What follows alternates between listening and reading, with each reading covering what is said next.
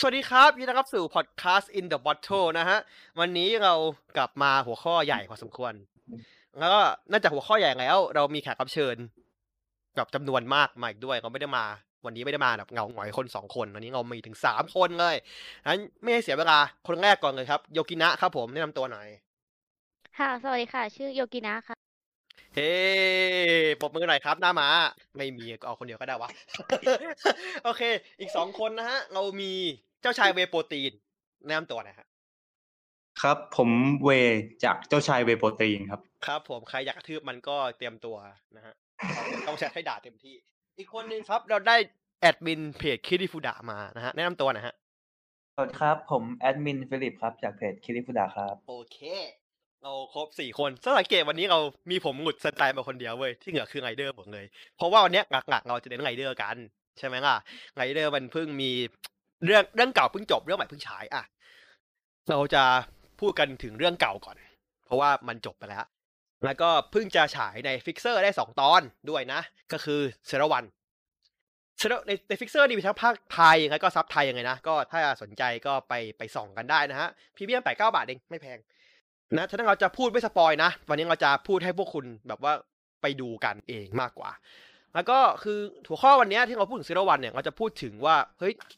ตอนZero-Oneมันจะฉายเนี่ยมันมีกระแสใช่ป่ะคนเรื่องแบบไฮป์มากเลยแบบตื่นเต้นในการจะดูมากแบบเฮ้ยมันต้องเป็นอย่างนี้เป็นอย่างนี้ไม่เป็นตัวแรกของเลวะมันเป็นหุ่นยนต์มันเป็น AI อะไรอย่างเงี้ยก็อยากจะถามแต่ละคนเลยว่าช่วงที่มันประกาศใหม่ๆอ่ะที่แบบก่อนGOจะจบอ่ะรู้สึกยังไงกันบ้างว่ารู้สึกแบบอยากดูหรือว่าไม่อยากดูมีปัญหาอะไรไหมเริ่มที่ยูกินะก่อนก็รู้สึกอยากดูนะเพราะรู้สึกแบบชอบแบบพวกหุ่นยนต์อยู่แล้วอะไรอย่างงี้มันก็เลยอยากรู้มันจะเป็นยังไงใช่ไงหุ่นยนต์เนาะไม่ชอบคนเขียนเนาะโอ้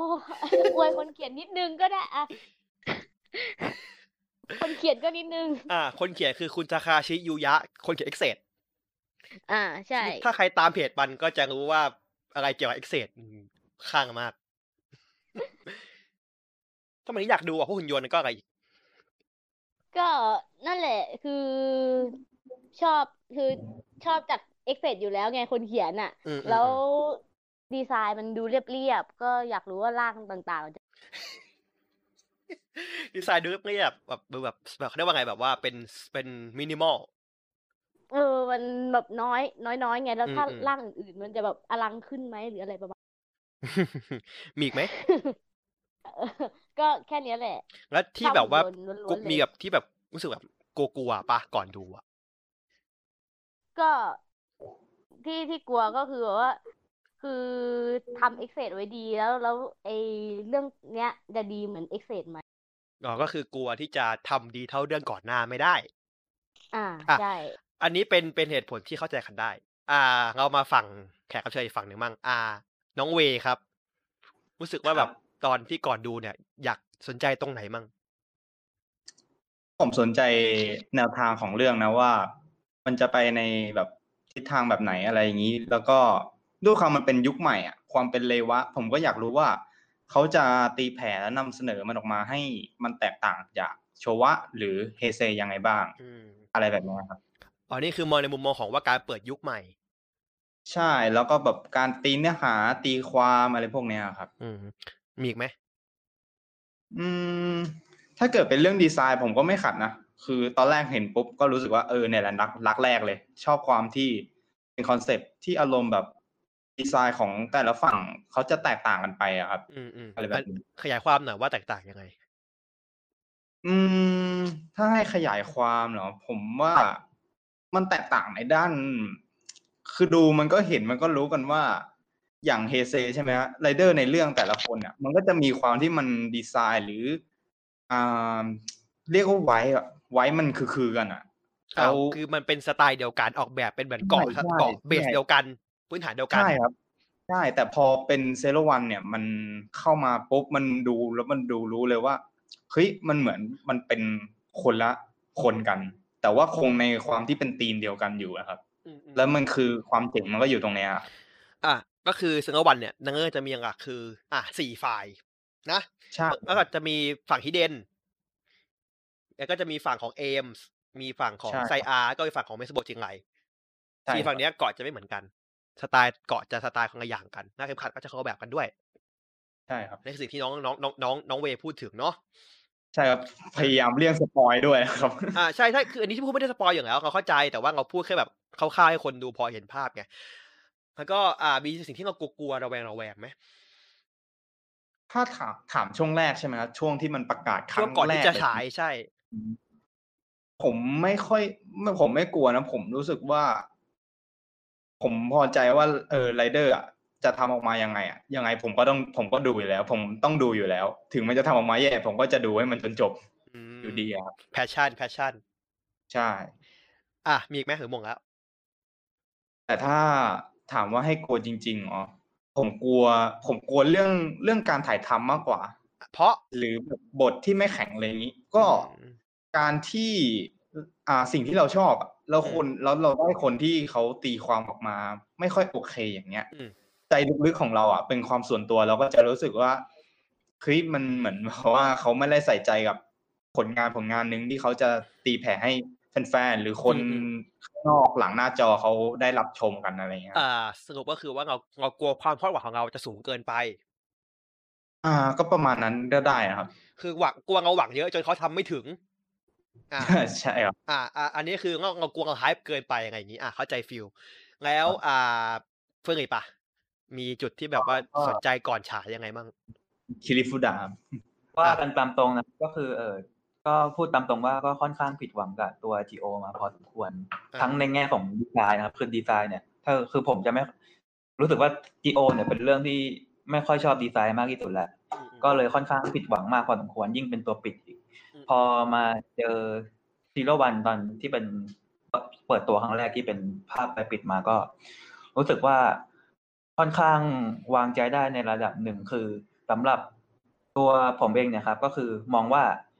ตัวเปิดเรื่องเนื้อหาอาจจะไม่จำเป็นต้องแบบดีเลิศก็ได้แต่ขอให้มันยืนมั่นคงไว้ก็พอคือเหมือนแบบเราเทียบง่ายๆเหมือน3ตัวหลักที่เป็นตัวเริ่มของโชวะเฮเซแล้วก็เรวะครับคือดีไซน์มันโอเคแล้วมันยืนแล้วมันสง่าพร้อมที่จะเป็นตัวเปิดทุกอย่างมันก็จะดูดีแล้วต่อให้เนื้อเรื่องมันไม่ดีแต่ว่าพอมันเป็นภาพจำของการที่เป็นตัวเปิดยุคอะครับมันน่าจะดีไซน์มันก็ควรจะเป็นอย่างนี้แหละถามว่าติดใจอะไรไหมในด้านนั้นของดีไซน์มีติดใจนิดนึงตรงเรื่องสีเหลืองของมันนี่แหละครับก็คือที่ใช้สีแบบที่อาจจะก็เข้าใจว่าก็ต้องคือเข้าใจว่าสีนีออนมันก็ค่อนข้างกับถ้าเป็นน่าจะดูเป็นมิตรกับตัวเด็กมากกว่าแล้วก็แบบเข้าใจว่าฉากมืดมันสวยถึงในเรื่องก็จะสว่างไม่ค่อยเห็นฉากเท่าไหร่ก็ไม่รู้ว่าตรงนี้คืออะไรแต่ว่าจริงๆถ้าส่วนตัวอยากให้เรวะเปิดด้วยไรเดอร์สีน้ำเงินมากกว่านี่คือความส่วนตัวเนาะเพราะว่าตัวแรกเป็นเขียวใช่ไหมตัวที่สองเป็นแดงตัวที่สามถ้าเป็นบลูมันจะเป็น RGB มันน่าจะแบบมีความเป็นแบบกรุ๊ปที่มันดูเท่กว่าเพราะว่ามันเป็นสีที่มันเป็นโทนเดียวกันแบบเป็น RGB นะครับถ้าตัวแรกเปิดมาเป็นสีน้ำเงินอาจจะแบบเจ๋งดีอะไรเงี้ยถ้ามองในแง่ของอันนี้คือในแง่ของดีไซน์ก่อนนะครับแล้วก็ในส่วนของเนื้อเรื่องเองนั้นได้ผู้เขียนเอ็กเซสมาก็ถามว่าวางใจไหมไม่ได้วางใจมากขนาดนั้นคือด้วยความที่เราได้ดูผลงานของผู้เขียนคนนี้เพียงแค่เรื่องเอ็กเซสเรื่องเดียวนี่แหละทำให้โอเคแหละเอ็กเซสมันก็สนุกใช่ไหมก็หลายคนก็คิดว่าสนุกแต่ว่าในส่วนตัวเองผมมองว่าท้ายๆก็มีจุดที่มันประหลาดไปนิดหน่อยก็เลยแบบช่วงท้ายๆก็รู้สึกว่ามันจะอืดไปนิดซึ่งเรากังวลเรื่องชั่วโมงบินของผู้เขียนเองที่อาจจะไม่ได้แบบช่ำชองในการเขียนมากขนาดนั้นหรือว่าแบบสไตล์แบบไม่ได้ทำให้เนื้อเรื่องมันดูแบบไม่จำเจหรือว่าอาจจะกลัวเรื่องซ้ำซากนี่แหละครับที่กลัวไว้ตั้งแต่แรกเลยซึ่งก็อันนี้ก็คือเรื่องที่กลัวในเรื่องของเนื้อหาประมาณนี้ครับแล้วผมเหลือใครพูดบ้างวะเนี่ยไปหมดละโอเคตาผมละก็คือถ้าที่ผมแบบชอบอย่างแรกเลยนะอันนี้คือทุกคนจะเข้าคุยได้ผมไม่เสียเงียดนะผมไม่ได้พูดคนเดียวก็ได้คือผมชอบไซไฟอยู่แล้วเป็นทุนเดิมถ้าได้อ่านรีวิวที่ผมเขียนตอนที่เซอร์วันจบผมจะบอกกันว่าผมชอบไซไฟผมยกให้หนังแบงค์อันเนอร์เนี่ยเป็นอันดับหนึ่งตลอดกาลของผมอยู่ละฉะนั้นผมชอบเรื่องแบบแนว AI ไซไฟแอนดรอยเป็นทุนเดิมอยู่แล้วผมไม่หวังสูงเลยบอกตรงเพราะว่าผมรู้ว่าเขาทำไม่ได้แน่ๆครับ ก็จริงๆก็มีจุดนึงเหมือนกันครับก็คือก่อนหน้านี้มันพีคมาเรื่องก็คือ Detroit อ่ะครับ Detroit เป็นความคิดแม่นค่อนข้างคือเรื่องเนี้ยไม่ทาง Detroit มากกว่าทางเบียร์กันเนอร์มากๆใช่คือตัวเขาเบียร์กันเนอร์จะมาจากฝั่งของเอมที่เป็นหน่วยงานแต่หลักๆคือฮิเดนจะเป็นออกแนว Detroit ก็คือมีทั้งตัวละครที่แบบว่าดีก็มีตัวละครหุ่นที่โดน abuse หรือโดนทำร้าย2ฝั่งอะไรเงี้ยก็เกิดการนู่นนี่ก็กระทั่งเกิดขึ้นเนาะคือไอการ Detroit เนี่ยผมไม่ซีเรียสเพราะว่าผมรู้อยู่แล้วว่าไรเดอร์อ่ะมันไม่คือทุกอย่างในโลกใบนี้มันไม่มีอะไรที่มันออริจินอลแล้วอ่ะมันต้องผสมกันอ่ะดูแล้วปัญหาคือผสมยังไงให้มันเข้ากันแค่นั้นแหละพูดมาเข้าได้ยังคือผมมองว่าไรเดอร์เนี่ยผมว่าดีไซน์แต่ละปีอ่ะเขาจะมองว่าแต่ละปีนั้นเขาคิดอะไรกันอยู่แล้วซึ่งปีนั้นอย่างที่คุณคิริฟุดะพูดก็คือเขากำลังคิดกระแส AI หรือความที่แบบว่าตอนนั้นข่าวของ Elon Musk ก็กำลังโด่งดังใช่ไหมพี่แล้วก็เกม Detroit ก็มาอะไรหลายๆอย่างประจวบเหมาะหนัง Predator อันนี้ของที่ญี่ปุ่นอย่างนี้ครับกลายเป็นว่าด้วยความเปิดยุคใหม่เนี่ยแล้วความที่เป็น AI มันก็คือความเป็นเทคโนโลยีใช่ไหมครับใช่มันคืออนาคตไงใช่ทำให้ความเป็นฟิวเจอร์ของมันอะเข้ามาสู่ความเปิดเป็นเลขหนึ่งของเลวะเลยแบบสมบูรณ์สำหรับผมคือถ้าเราสังเกตดีๆเนี่ยมันไปง้อกับของอิจิโกะไงตัวแรกที่ว่ามันเป็นหุ่นดัดแปลงหุ่นยนต์แอนดรอยใช่ป่ะความจริงๆความเหมือนมันก็แต่ละเลยนะแต่หลายคนอาจจะไม่ได้จับตอนนั้นไงเพราะว่าดีไซน์มันไม่ได้เหมือนกันมาจับตอนช่วงคือช่วงล่างหลังๆที่เขาพอจะเห็นกันว่ามันมีความใกล้เคียงกับของคาเมนไรเดอร์ตัวแรกนะไอ้ที่ผมไม่มีปัญหาไงผมไม่ได้ไฮป์มากขนาดนั้นผมชอบดีไซน์มันอันนี้ผมชอบดีไซน์มันมากผมว่ามันคือชอบดีไซน์ไดเวอร์ที่สุดละคือชอบดีไซน์ไดเวอร์ตั้งแต่เข็มขัดยันโพไกขี่อ่ะคือชอบอาวุธไม่ชอบผมชอบอาวุธกับการเป็นกระเป๋าผมโคตรไม่ชอบเลยไม่ชอบจริงๆคืออาวุธไม่ชอบเลยแต่มอไซค์สวยมอไซค์สวยไม่ชมอาวุธคือแล้วแต่คนชอบกันแต่ผมไม่ชอบอาวุธที่แบบว่าเป็นพับได้ผมไม่ค่อยชอบส่วนตัวผมชอบปืนของช็อตไลเซอร์มากกว่าส่วนตัวนะเท่าที่เป็นอาวุธไปเลยอ่ะคือนั่นจริงๆผมชอบไฟอ่ะจริงแต่ว่าคือนี่มันเป็นกระเป๋าที่แบบมันดูแบบตังกอะไรเงี้ยแต่ไฟมันคือเอาของใกล้ตัวไงมันเลยแบบดูเท่กว่านะคนไม่ค่อยใครถือกระเป๋าไปมาแบบมันเหมือนดูหลุดธีมไปหน่อยครับแบบใช่แต่มันจริงๆมันก็ไม่หลุดนะเพราะว่าเขาเป็น CEO ไง CEO ก็ต้องมีกระเป๋าเอกสารแต่ว่าเหมือนทุกคนใช้กันเลยใช่ทุกคนไม่ใช้บทนั่นคือปัญหาอันนั้นคือเราไม่พูดถึงนะเราจะพูดถึงตอนนี้เพราะว่านี่คือเรื่องฉายไปละเราจะไม่เข้าตอนนั้นเราค่อยเข้าทีหลังที่ผมกลัวเนี่ยผมกลัวยูยะกลัวเพราะว่าอะไรผมกับออมรู้ดียูยะเขียนยังไงไม่เคยจบต้องไปต่อในนิยายต่อวีซีเนม่าต่ออะไรมากมายไปว่าเป็นพันเยอะคือไอคอมเยอะเนี่ยปัญหาคืออะไรคนดูทีซีรีส์มันไม่อิ่มคือผมเข้าใจเว้ยว่าคือการตลาดมันต้องขายหาตังค์เพิ่มอยู่แล้วอันนี้ผมไม่เถียงแต่ว่า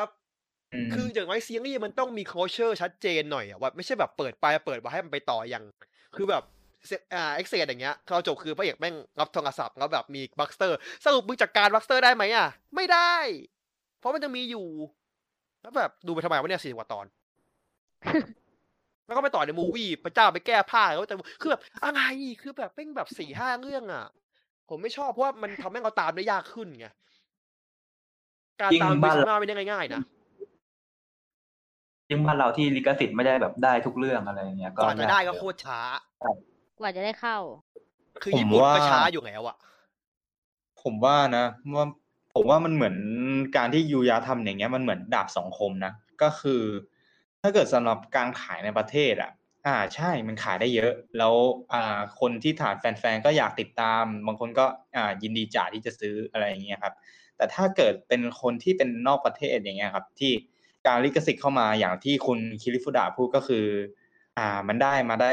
ยากอะไรอย่างนี้บ้างหรืออาจจะไม่ได้เลยอย่างนี้ก็มีแต่ว่ามันก็ทำให้แบบ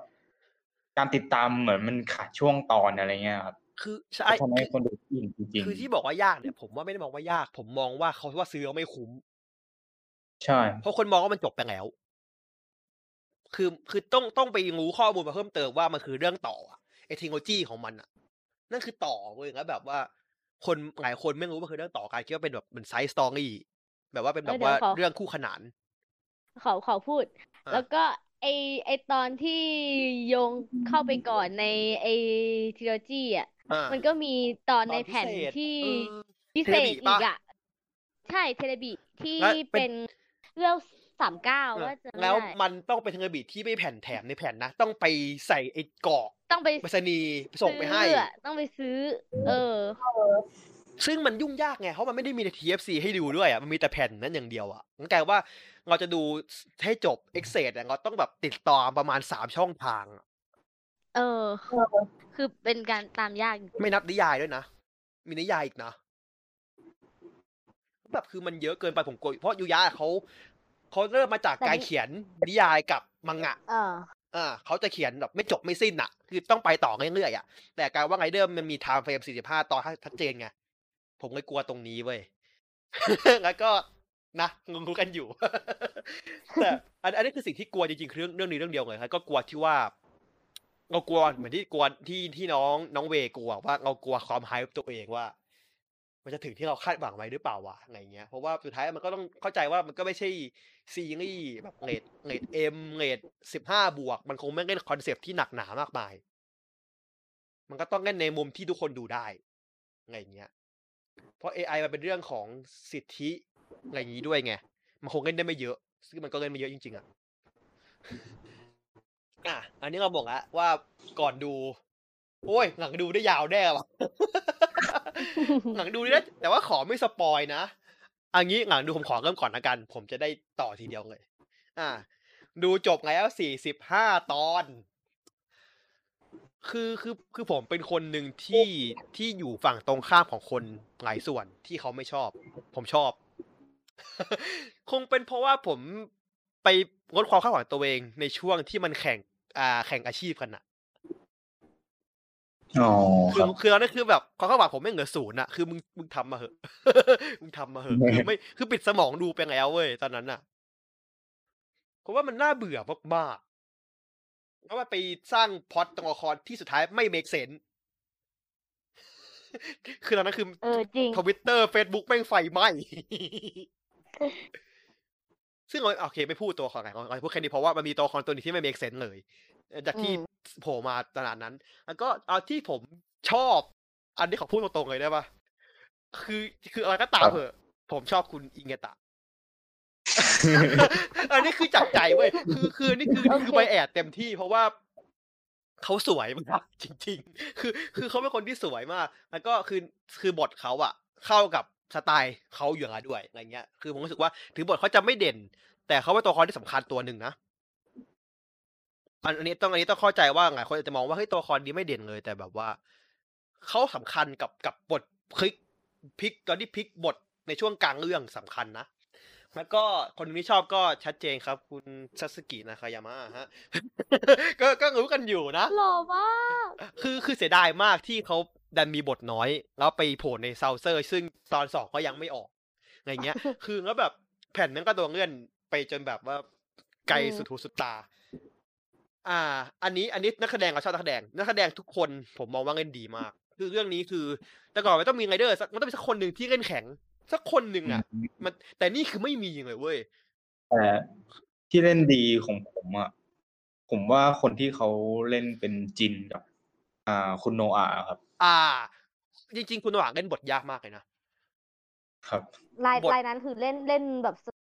โอ้หลายคนอาจจะบอกว่าเล่นบทแข็งง่ายที่สุดจริงๆเล่นบทแข็งยากที่สุดเพราะว่ามึงคุณต้องคุมหน้าตาตัวเองให้นิ่งให้ได้ตลอดเวลา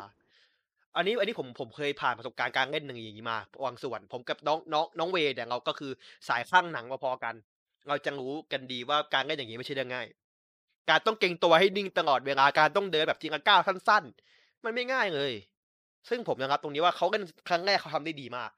อีกคนนึงก็ต้องให้พี่ฟูวะเขาอะครับโอ้ยคนพระเอกที่แท้จริงของเรา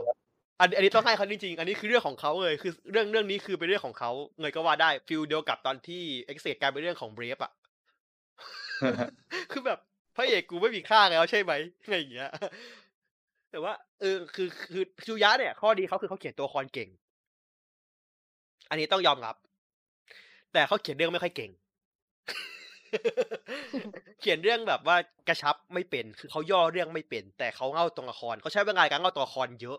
ซึ่งมันทำให้การว่าตอนดูน่าเบื่อหรือไม่จำเป็นในมุมมองของแต่ละตอนนะแต่ถ้ามองในภาพรวมก็คือมันจำเป็นละที่ชอบอย่างหนึ่งมากๆคือดนตรีประกอบ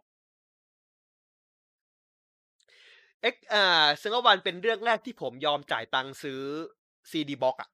1คือหูฟังอยากได้2คือเพลงแม่งดีมากไอ้เฮ้ยนี่มันขึ้นตอนก่อนจะสู้อ่ะฟังทุกครั้งชอบทุกครั้ง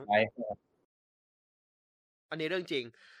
แล้วก็อ่ะวันนี้คือสิ่งที่ผมชอบนะ CG สวยอ่ะ CG ชอบ CG ด้วยแล้วก็มูวี่ตัวไงวะเฟิร์สตัวเองก็สนุกในเรื่องแม่งคือ Terminator เลยแม่งแบบเอาของเขามาเลยแต่ก็เวิร์คไงคอนเซ็ปต์มันเวิร์คอะไรเงี้ยเรื่อง AI ก็โอเคทำมาได้ในส่วนที่ผมว่าผมพอรับได้แต่มีบางจุดที่มันแบบว่าหักกฎของจักรวาลตัวเองนิดนึงอันนี้คือถ้าใครตามไซไฟก็จะรู้ว่าการทำไซไฟเนี่ยเราต้องสร้างกฎให้จักรวาลนั้นอย่างแน่นคือแหกกฎนี้ไม่ได้เพราะว่าไซไฟมันอิงจากความเป็นจริงมันอิงจากอนาคตที่เราต้องจับต้องได้คือทุกอย่างต้องห้ามมีแบบวิงแวงวิงวับอยู่ดีก็โผล่มาอะไรเงี้ยซึ่งเรื่องนี้มันมีบางจุดผมติตรงนี้นิดนึงอย่างเงี้ยแต่โดยรวมคือผมชอบแต่ที่ไม่ชอบเนี่ยพูดไงดีวะไม่ชอบอะไรอ่ะ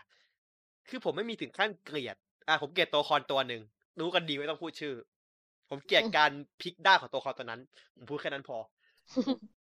ก็ที่ไม่ชอบก็คือเหมือนที่ผมพูดตอนแรกคือมันไม่จบอ่ะ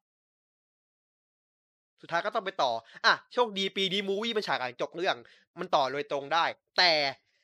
แต่ว่าคุณเอาตอนสุดท้ายเนี่ยมาขายมูวี่อ่ะมันไม่ได้เว้ยเพราะว่าคุณไม่จบคุณจบไม่ลงจริงไหมอันนี้คือพูดตรงๆเลยผมยอมโดนด่าแต่ว่ามันคือฟีลว่ามันไม่จบอ่ะแล้วคือจะไปขายมูวี่ต่อตรงๆซึ่งปกติมูวี่ไม่เคยมีอย่างนี้อาจจะไปหลายคนอาจจะชอบผมก็เคยคิดว่าจบแต่มูวี่คงจะดีกว่าเหมือนตอนทูเอนดิ้งอ่ะชื่อทูเอนดิ้งแต่ไม่ได้ตอนจบอะไรอย่างเงี้ยใช่ป่ะล่ะทูเอนดิ้งไม่ใช่ตอนจบหรือจบวะไม่จบดิเพราะมันมีต่อในตัวจีอีก3ตัวมันจบของเอมูงครับมันจบของเอมูงใช่แต่ว่าเรื่องเอ็กเซจยังไม่จบเลยถ้าอันเนี้ยมันจบเลยถ้ามันจบแต่มูวี่ได้เลยผมโอเคแต่ผมเชื่อว่ามันไม่จบเพราะผมรู้นิสัยยูยะดีคุณรอดูวีซิเนม่าถึงปีหน้าคือมันนั่นคือปัญหาของการทำของยูยะเว้ยที่ผมไม่ชอบเลยนะและที่ก็ยังไม่ชอบอยู่คือ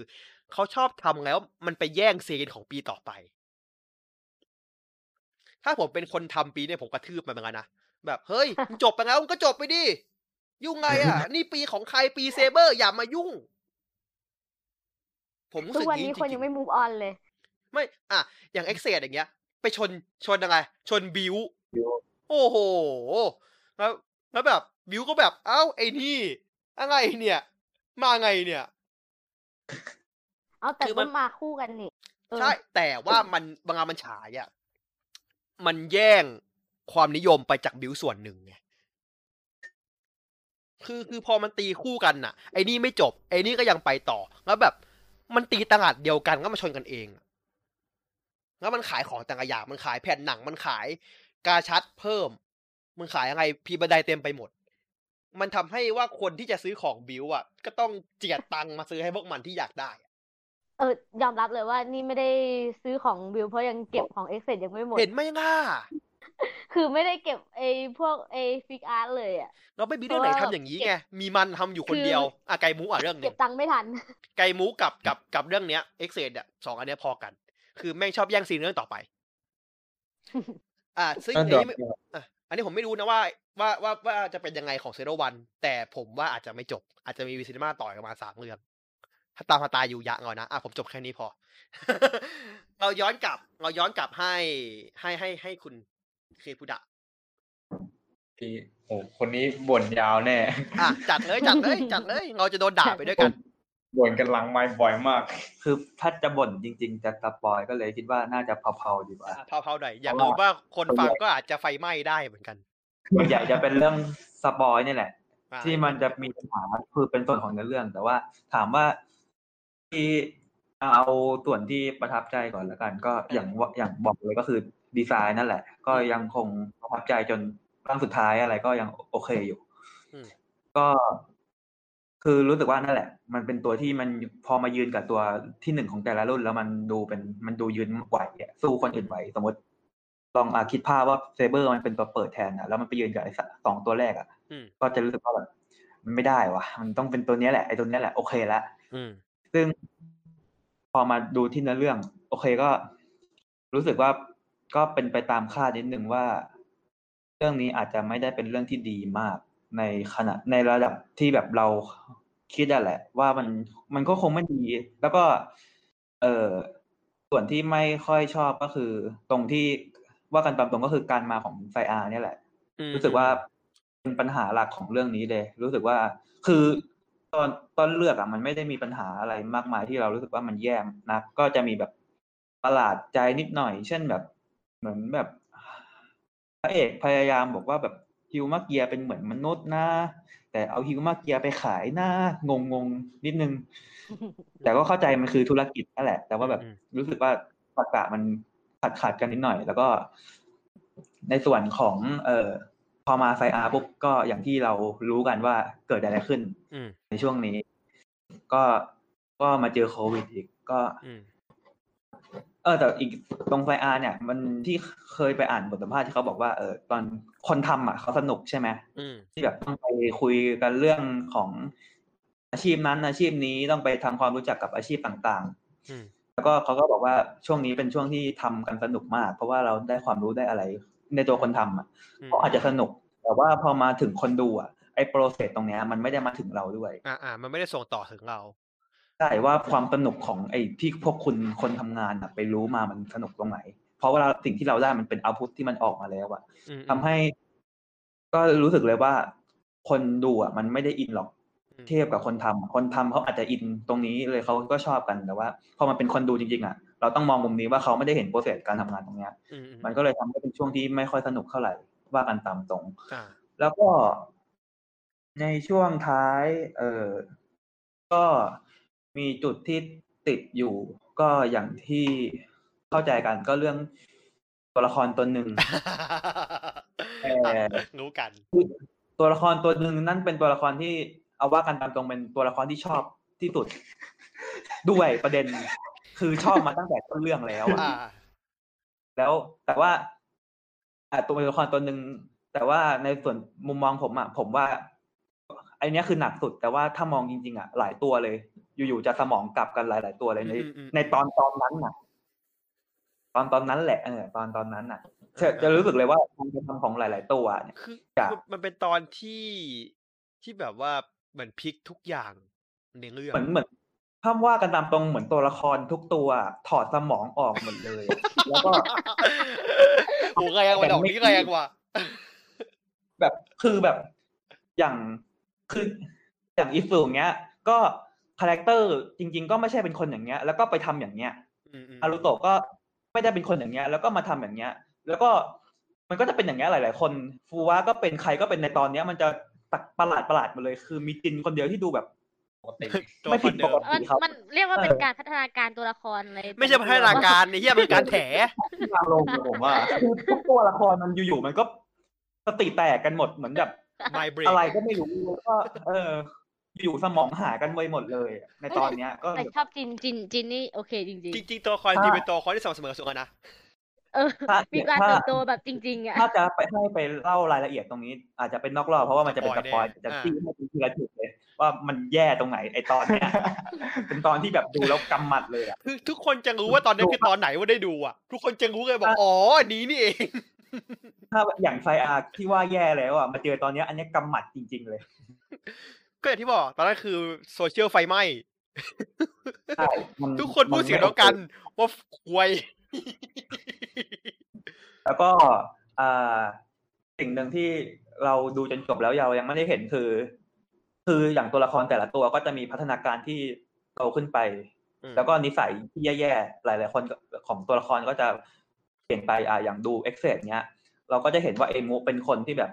ไม่ค่อยดูมีความเป็นความรับผิดชอบดูแบบปั๊มๆเปิดๆไม่ค่อยมีความรับผิดชอบ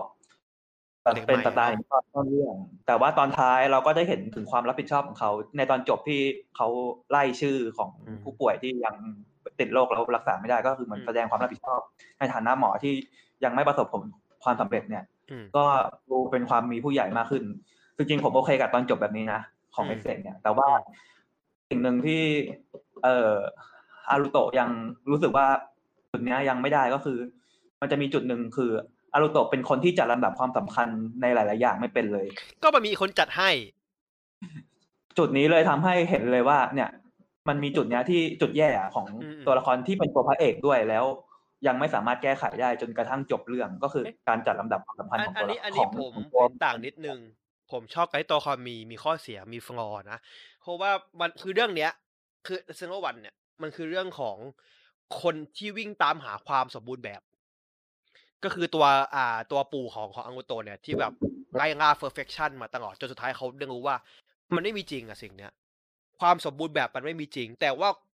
ทุกคนมันเหมือนเป็นชิ้นส่วนที่มันชิ้นส่วนต่างกันก็มาต่อเข้าแล้วเป็นชิ้นเดียวกันได้อะ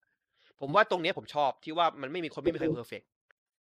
อันนี้ไอเรื่องไม่มีเพอร์เฟคอันนี้คือส่วนหนึ่งแต่ว่าที่ผมยกตัวอย่างคือจริงๆในตัวของอารุโตะเองจะมีหลายๆนิสัยนี่แหละที่อย่างแต่ว่านิสัยเนี้ยผมว่าก็อย่างที่เห็นกันว่าถ้าดูก็จะรู้สึกได้ว่านิสัยเนี้ยมันทำให้เกิดความอะไรขึ้นในเรื่องหลายๆครั้งเลยเป็นตัวสร้างปัญหามันควรจะเป็นนิสัยที่แก้ได้ในเรื่องอันนี้ก็เลยมองมากกว่าแต่ว่าอย่างนิสัยอื่นที่มันเป็นนิสัยเสียของอารุโตะเองก็มีเยอะเช่นแบบไม่ค่อยพูดตรงๆก็แบบบางทีก็แบบสถานการณ์นี้ก็ไม่ควรจะเล่นมุกก็เล่นมุกอะไรอย่างเงี้ยเหมือนแบบอันเนี้ยผมมองว่าโอเคมันเป็นก็มองเป็นนิสัยเสียนะแต่ว่าไม่ได้รู้สึกว่ามันเป็นตัวละครใช่แต่ว่านิสัยที่มันอันเนี้ยผมมองว่าที่มันต้องแก้เพราะว่ามันเป็นนิสัยที่มันเห็นชัดว่ามันทำให้เกิดปัญหาในหลายๆครั้งก็ถ้ามันแก้ก็น่าจะดีหน่อยอันนี้คือจุดที่มองในตัวของพระเอกนะแล้วก็อีกที่ไม่ชอบคือไม่ชอบอาร์ควันอาร์คทิ้งแค่นี้พอนะเดี๋ยวมันจะสปอยก็พูดแค่นี้แหละว่าทำไมถึงไม่ได้บอกว่าเพราะอะไรแต่ว่าไม่ชอบอาร์ควันรอดูใน Fixer กันนะฮะว่าอาร์ควันมันจะเป็นยังไงถ้าดูก็รู้แหละแต่ถ้าไม่ดูก็คือไปรอดูแล้วก็ที่ประทับใจจริงๆคือประทับใจฉากจบของเรื่องเลยอันนี้คือว่าตรงๆว่าหลังจากตอนนั้นไปแล้วก็ความรู้สึกก็คือติดลบมากๆ after story อย่างเหรอไม่ใช่คือหลังจากจบคือตอนนั้นแหละแล้วก็พอมาจนจบเรื่องก็ในตอนของเรื่องอ่ะค่อนข้างรู้สึกว่าประทับใจก็เลยทำให้นุ่มฟูขึ้นนิดนึงคืออย่างซีรีส์วันตอนจุดท้ายเนี่ยมันจะมี3ช่วงใหญ่ๆนะช่วงแรกแล้วก็ช่วง after story ก็ช่วงปิดท้ายซึ่งหลายคนเนี่ยจะชอบช่วงกลางกับช่วงต้นแต่ช่วงท้ายหลายคนดูมีปัญหาซึ่งผมก็มีปัญหาเหมือนกันอย่างที่บอกไปเมื่อกี้เพราะว่าทำให้เรื่องมันดูไม่จบแต่ก็มีจุดที่หงุดหงิดในตอนท้ายเหมือนกันเรื่องของผลกระทบที่ตัวร้ายในแต่ละคนจะได้รับอ่ะมันคือมันอันนี้เข้าใจฟิลแต่ว่าเราไม่พูดนะกันเราทิ้งไว้แค่นี้มาคุณสปอยมาคุณสปอยมีอะไรอีกไหมก็น่าจะประมาณนี้ก่อนแล้วนะครับน้องเวไทเทมาลูกคู่กันไปเยอะเลยมันรู้สึกยังไงกับเมื่อกี้มันโทษอย่างนี้เหมือนกันดูเอาจริงว่าผมเป็นคนที่เฉยๆอ่ะรู้สึกว่าแบบรู้สึกว่าโอเคเขาก็คือผมเป็นคนชอบไปอ่านหรือว่าไปดูเบื้องหลังอะไรของเขานะว่าแบบเขาแต่ละตอนเนี่ยเขาได้กันมาอย่างไรอธิบายก่อนคือทุกตอนของที่ฉายจบใน Kamen Rider Official เนี่ยจะมีโน้ตของโปรดักชันให้อ่านจะมีภาพเบื้องหลังมีความรู้สึกของผู้กำกับหรือว่าโปรดิวเซอร์ตอนนั้นมาพูดให้ฟังใช่ครับซึ่งเป็นญี่ปุ่นล้วนนะก็ต้องไปแปลกันนิดนึงต่ออันนี้ไปเฉยเขาบอกว่าZero-Oneเนี่ยจะเป็นเรื่องที่จะไม่เหมือนซีรีส์เรื่องอื่นแล้วก็จบไม่เหมือนเรื่องอื่นใช่ไหมองค์ประกอบเขาบอกว่าองค์ประกอบหลายๆอย่างจะไม่เหมือนเลยซึ่งตรงนี้แหละที่เป็นพอยท์ที่ว่าความคาดหวังเนาะเป็นเราจะอยู่ในจุดไฮของไหม คือผมก็มันเลยไฮที่แบบว่าไฮสูงแบบว่ามันไรเดอร์จะไปถึงจุดนั้นได้อะไรเงี้ยแต่ผมก็ไฮในระดับที่มันเป็นไรเดอร์ขาสแตนดาร์ดของไรเดอร์เลยก็แบบมันน่าจะดีแหละซึ่งใช่ผมพูดเลยว่าองค์แรกเขาทำออกมาได้ดีหลายๆอย่างเนื้อหาการสื่อการตีความนี้สำหรับผมว่าสนุกใช้ได้แล้วก็พอมันมาไอ้ช่วงที่ทุกคนต่างก็พูดเป็นเสียงเดียวกันเนี่ยไอ้บริษัทสีทองนั่นแหละไอ้ตอนนั้นถามว่าไอ้เรื่องที่เขาไปที่เขาไปศึกษาเรื่องอาชีพต่างๆเนี่ยแล้วเขาเอามาตีแผ่ใน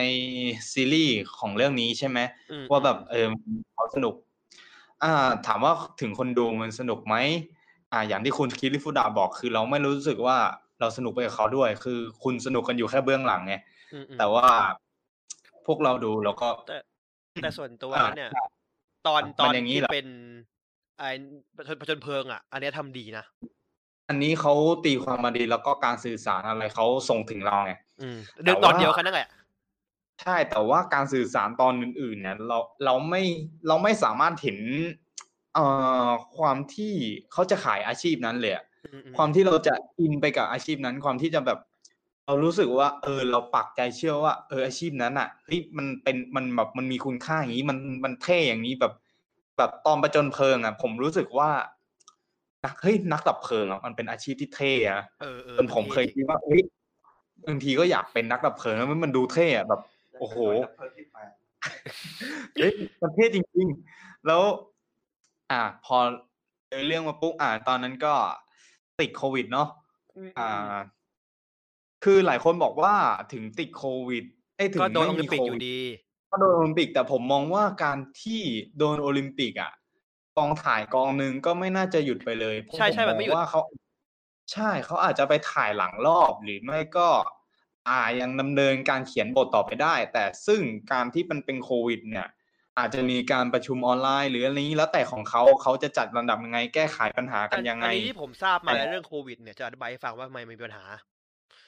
อย่างแรกคือเรื่องพร็อพครับทำพร็อพไม่ได้แล้วทีม CG ที่มีปัญหาเพราะว่าสตูดิโอถูกปิดถ่าย CG ไม่ได้2จุดนะหลักๆเพราะว่าที่ว่าคุณชื่อไงนะคุณโคมิยะนิโอที่เป็นจูรุติดเชื้อเนี่ยทำไมต้องปิดสตูดิโอชั่วคราวด้วยแล้วก็อีกเรื่องนึงก็คือว่าเขาต้องแก้บทให้ถ่ายในสถานที่ที่เขาต้องถ่ายได้คือกองมันเล็กลงทำให้ทุกอย่างมันต้องถ่ายในที่ที่มันแบบจำกัดเลยต้องมีการแก้บทให้มันแบบว่าให้มันเข้ากับตัวนักแสดงที่มาได้หรือว่าอะไรที่มีปัญหาด้วยอะไรเงี้ยมันมีหลายจุดคือเขาวางไว้อย่างอื่นแหละแต่ว่าเท่าที่ได้ยินมาคือเธอโดนเปลี่ยนพอสมควรไม่น้อยเลยแล้วผมมองว่าความซวยของเซโรวันแล้วก็ความซวยในตัวของทาคาฮาชิยูยะเนี่ยเจ้าพ่อ45ตอนความที่เขาโดนดวงซวยด้วยการที่โดนเขียนตอนสั้นมาแล้วเนาะซึ่งมัน45ตอนทั้งคู่เลยนี่ใช่ไหมทั้งเอ็กเซสทั้งเรื่องนี้ทั้งคู่โดนลดตอนไม่พอนะคิดจำได้มาที่ชิราคุระเขาเคยพูดว่าเนี่ยหรือโตเอกเขาเคยประกาศเนี่ยว่าไรเดอร์เนี่ยโดนกฎหมายเรื่องการถ่ายทำแล้วนะโดนเรื่องมอไซค์เรื่องอะไรนี้แล้วตอนนี้ทะลึ่งโควิดโดนกฎหมายโควิดอีกเป็นกฎหมายของการออกกองเนาะว่าห้ามรวมกันเท่าไหร่อันนี้การออกกองถ้าออกได้ก็ควรออกประมาณไม่เกิน5คนหรืออะไรอย่างเงี้ยที่เขาเคยออกมา50บางรู้สึกตอนนั้นใช่ครับผมพูดผิด5คนนี้ไม่ต้องเล่นนะพอดีชิบหายผมพูดผิดนักแสดงก็เต็มละนักแสดงยกกล้องถ่ายอันนี้เนาะประเทศไทยไม่ CG หมดเลยกิสกรีนประกบกันทีหลังซึ่งมันก็ทำไงมันก็มีทำไงใช่มันไม่ทำนะเว้ยแล้วก็ต้องพูดด้วยว่าโพสต์โปรดักชันก็รวมไม่ได้ใช่มันก็อาจจะต้องเป็นการที่ทำงานกันแบบออนไลน์แล้วการสงสารมันก็ผมก็ไม่รู้ว่าเขาแก้ไขปัญหากันยังไงเนาะมันก็ออกมาตามสภาพที่เราเห็นแล้วก็มันก็จะมีการคัดตอนมาอย่างนี้ที่มันจะรวบรัดขึ้นซึ่งมันรวบรัดกันแบบว่านั่นแหละฮะรวบเกินสภาพแล้วก็พอมันเข้ามาในตอนจบเนี่ยช่วงเป็นองค์ท้ายของแบบว่าถ้าเปรียบเป็นหนังมันก็คือซีเควนซ์สุดท้ายมันควรเป็นไคลแม็กซ์ซีเควนซ์ ใช่ครับซึ่งความที่มันปิดแบบนั้นอ่ะผมก็จะมองว่าใช่คุณปิดแบบเนี้ยผมรู้เลยว่าคุณเอามาจากอะไรมาจากไงวะถ้าใครพี่เล่นเกมพี่ก็น่าจะรู้เพราะว่าความที่เป็นคอมเมนต์ไรเดอร์ความที่เป็นไรเดอร์มันเอาความคิดของในช่วงนั้นมาเล่นอ่ะแล้วพี่จำได้ไหมช่วงที่Zero-Oneมันจะจบตอนนั้นมันมีเกมหนึ่งที่มันฮิตอยู่อ่ะที่มันจะมีหน้าผู้หญิงโกรธๆอยู่อ่ะอยู่บนปกของเกมค่ายอะไรนะนั่นแหละค่ายอะไรวะจำไม่ได้นะเกมที่นางเอกกล้ามใหญ่ๆอ่ะตัวเอกนึกออกแต่ว่าอย่าพูดถึงเลยเดี๋ยวงานเดี๋ยวดราม่าพูดเลยกันเอาที่ด็อกงานอัพพาร์ท 2จบกันใจแต่เชื่อว่าไม่เกี่ยวข้องนะเชื่อว่าไม่เกี่ยวข้องเพราะว่าน่าจะเขียนจบไปก่อนเกมนี้จบมันใช่ๆแต่ว่ามันน่ามันแต่ว่าผมมองว่ามันZero-Oneเนี่ยมันคือมันตีความการที่เป็นตามหาความที่เป็น perfection ที่พี่บอกใช่ไหมอีกอย่างนึงที่ผมมองคือเป็นเอฟเฟกต์ต่อจากสิ่งนั้นก็คือการ move on หรือการยอมรับในความที่เป็น reality ซึ่งถ้าสังเกตมูฟวี่เลวะก็เล่นประเด็นนั้นเหมือนกันเรื่องที่การย้อนเวลาเนาะ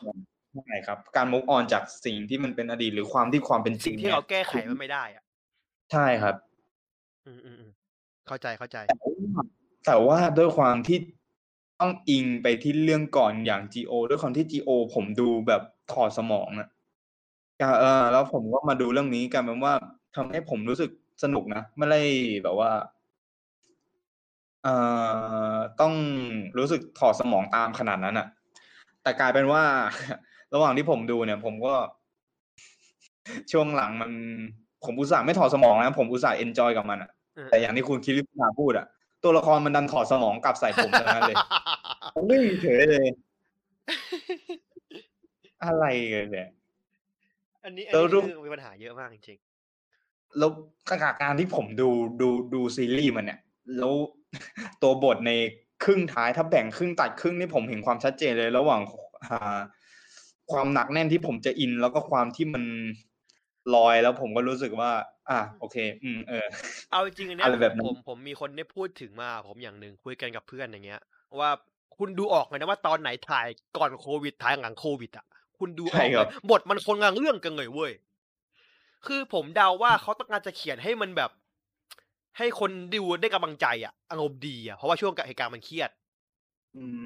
คิดอย่างนั้นนะเพราะว่าอย่างเซเบอร์ก็คือคอนเซปต์นี้ว่าตอนนี้คนเครียดกันมากเกมเมเจอร์ด้วยคนเครียดกันมากพอกลับมาปุ๊บแม่งปัญญาอ่อนทันทีเลย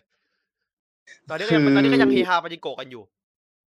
ถ้าใครรู้จักกับผมเป็นงานส่วนตัวจะเห็นช่วงที่Zero-Oneฉายที่ผมจะบ่นบ่อยๆว่าอยู่อยากกินกาแฟแล้วหรออะไรแบบเนี้ยการกินกาแฟคือการที่มันเขียนแบบเอื่อยๆเฉยๆอ่ะคือผมใช่อันนั้นด้วยแล้วผมติดมาจากอาจารย์สอนเขียนบทเขาบอกว่า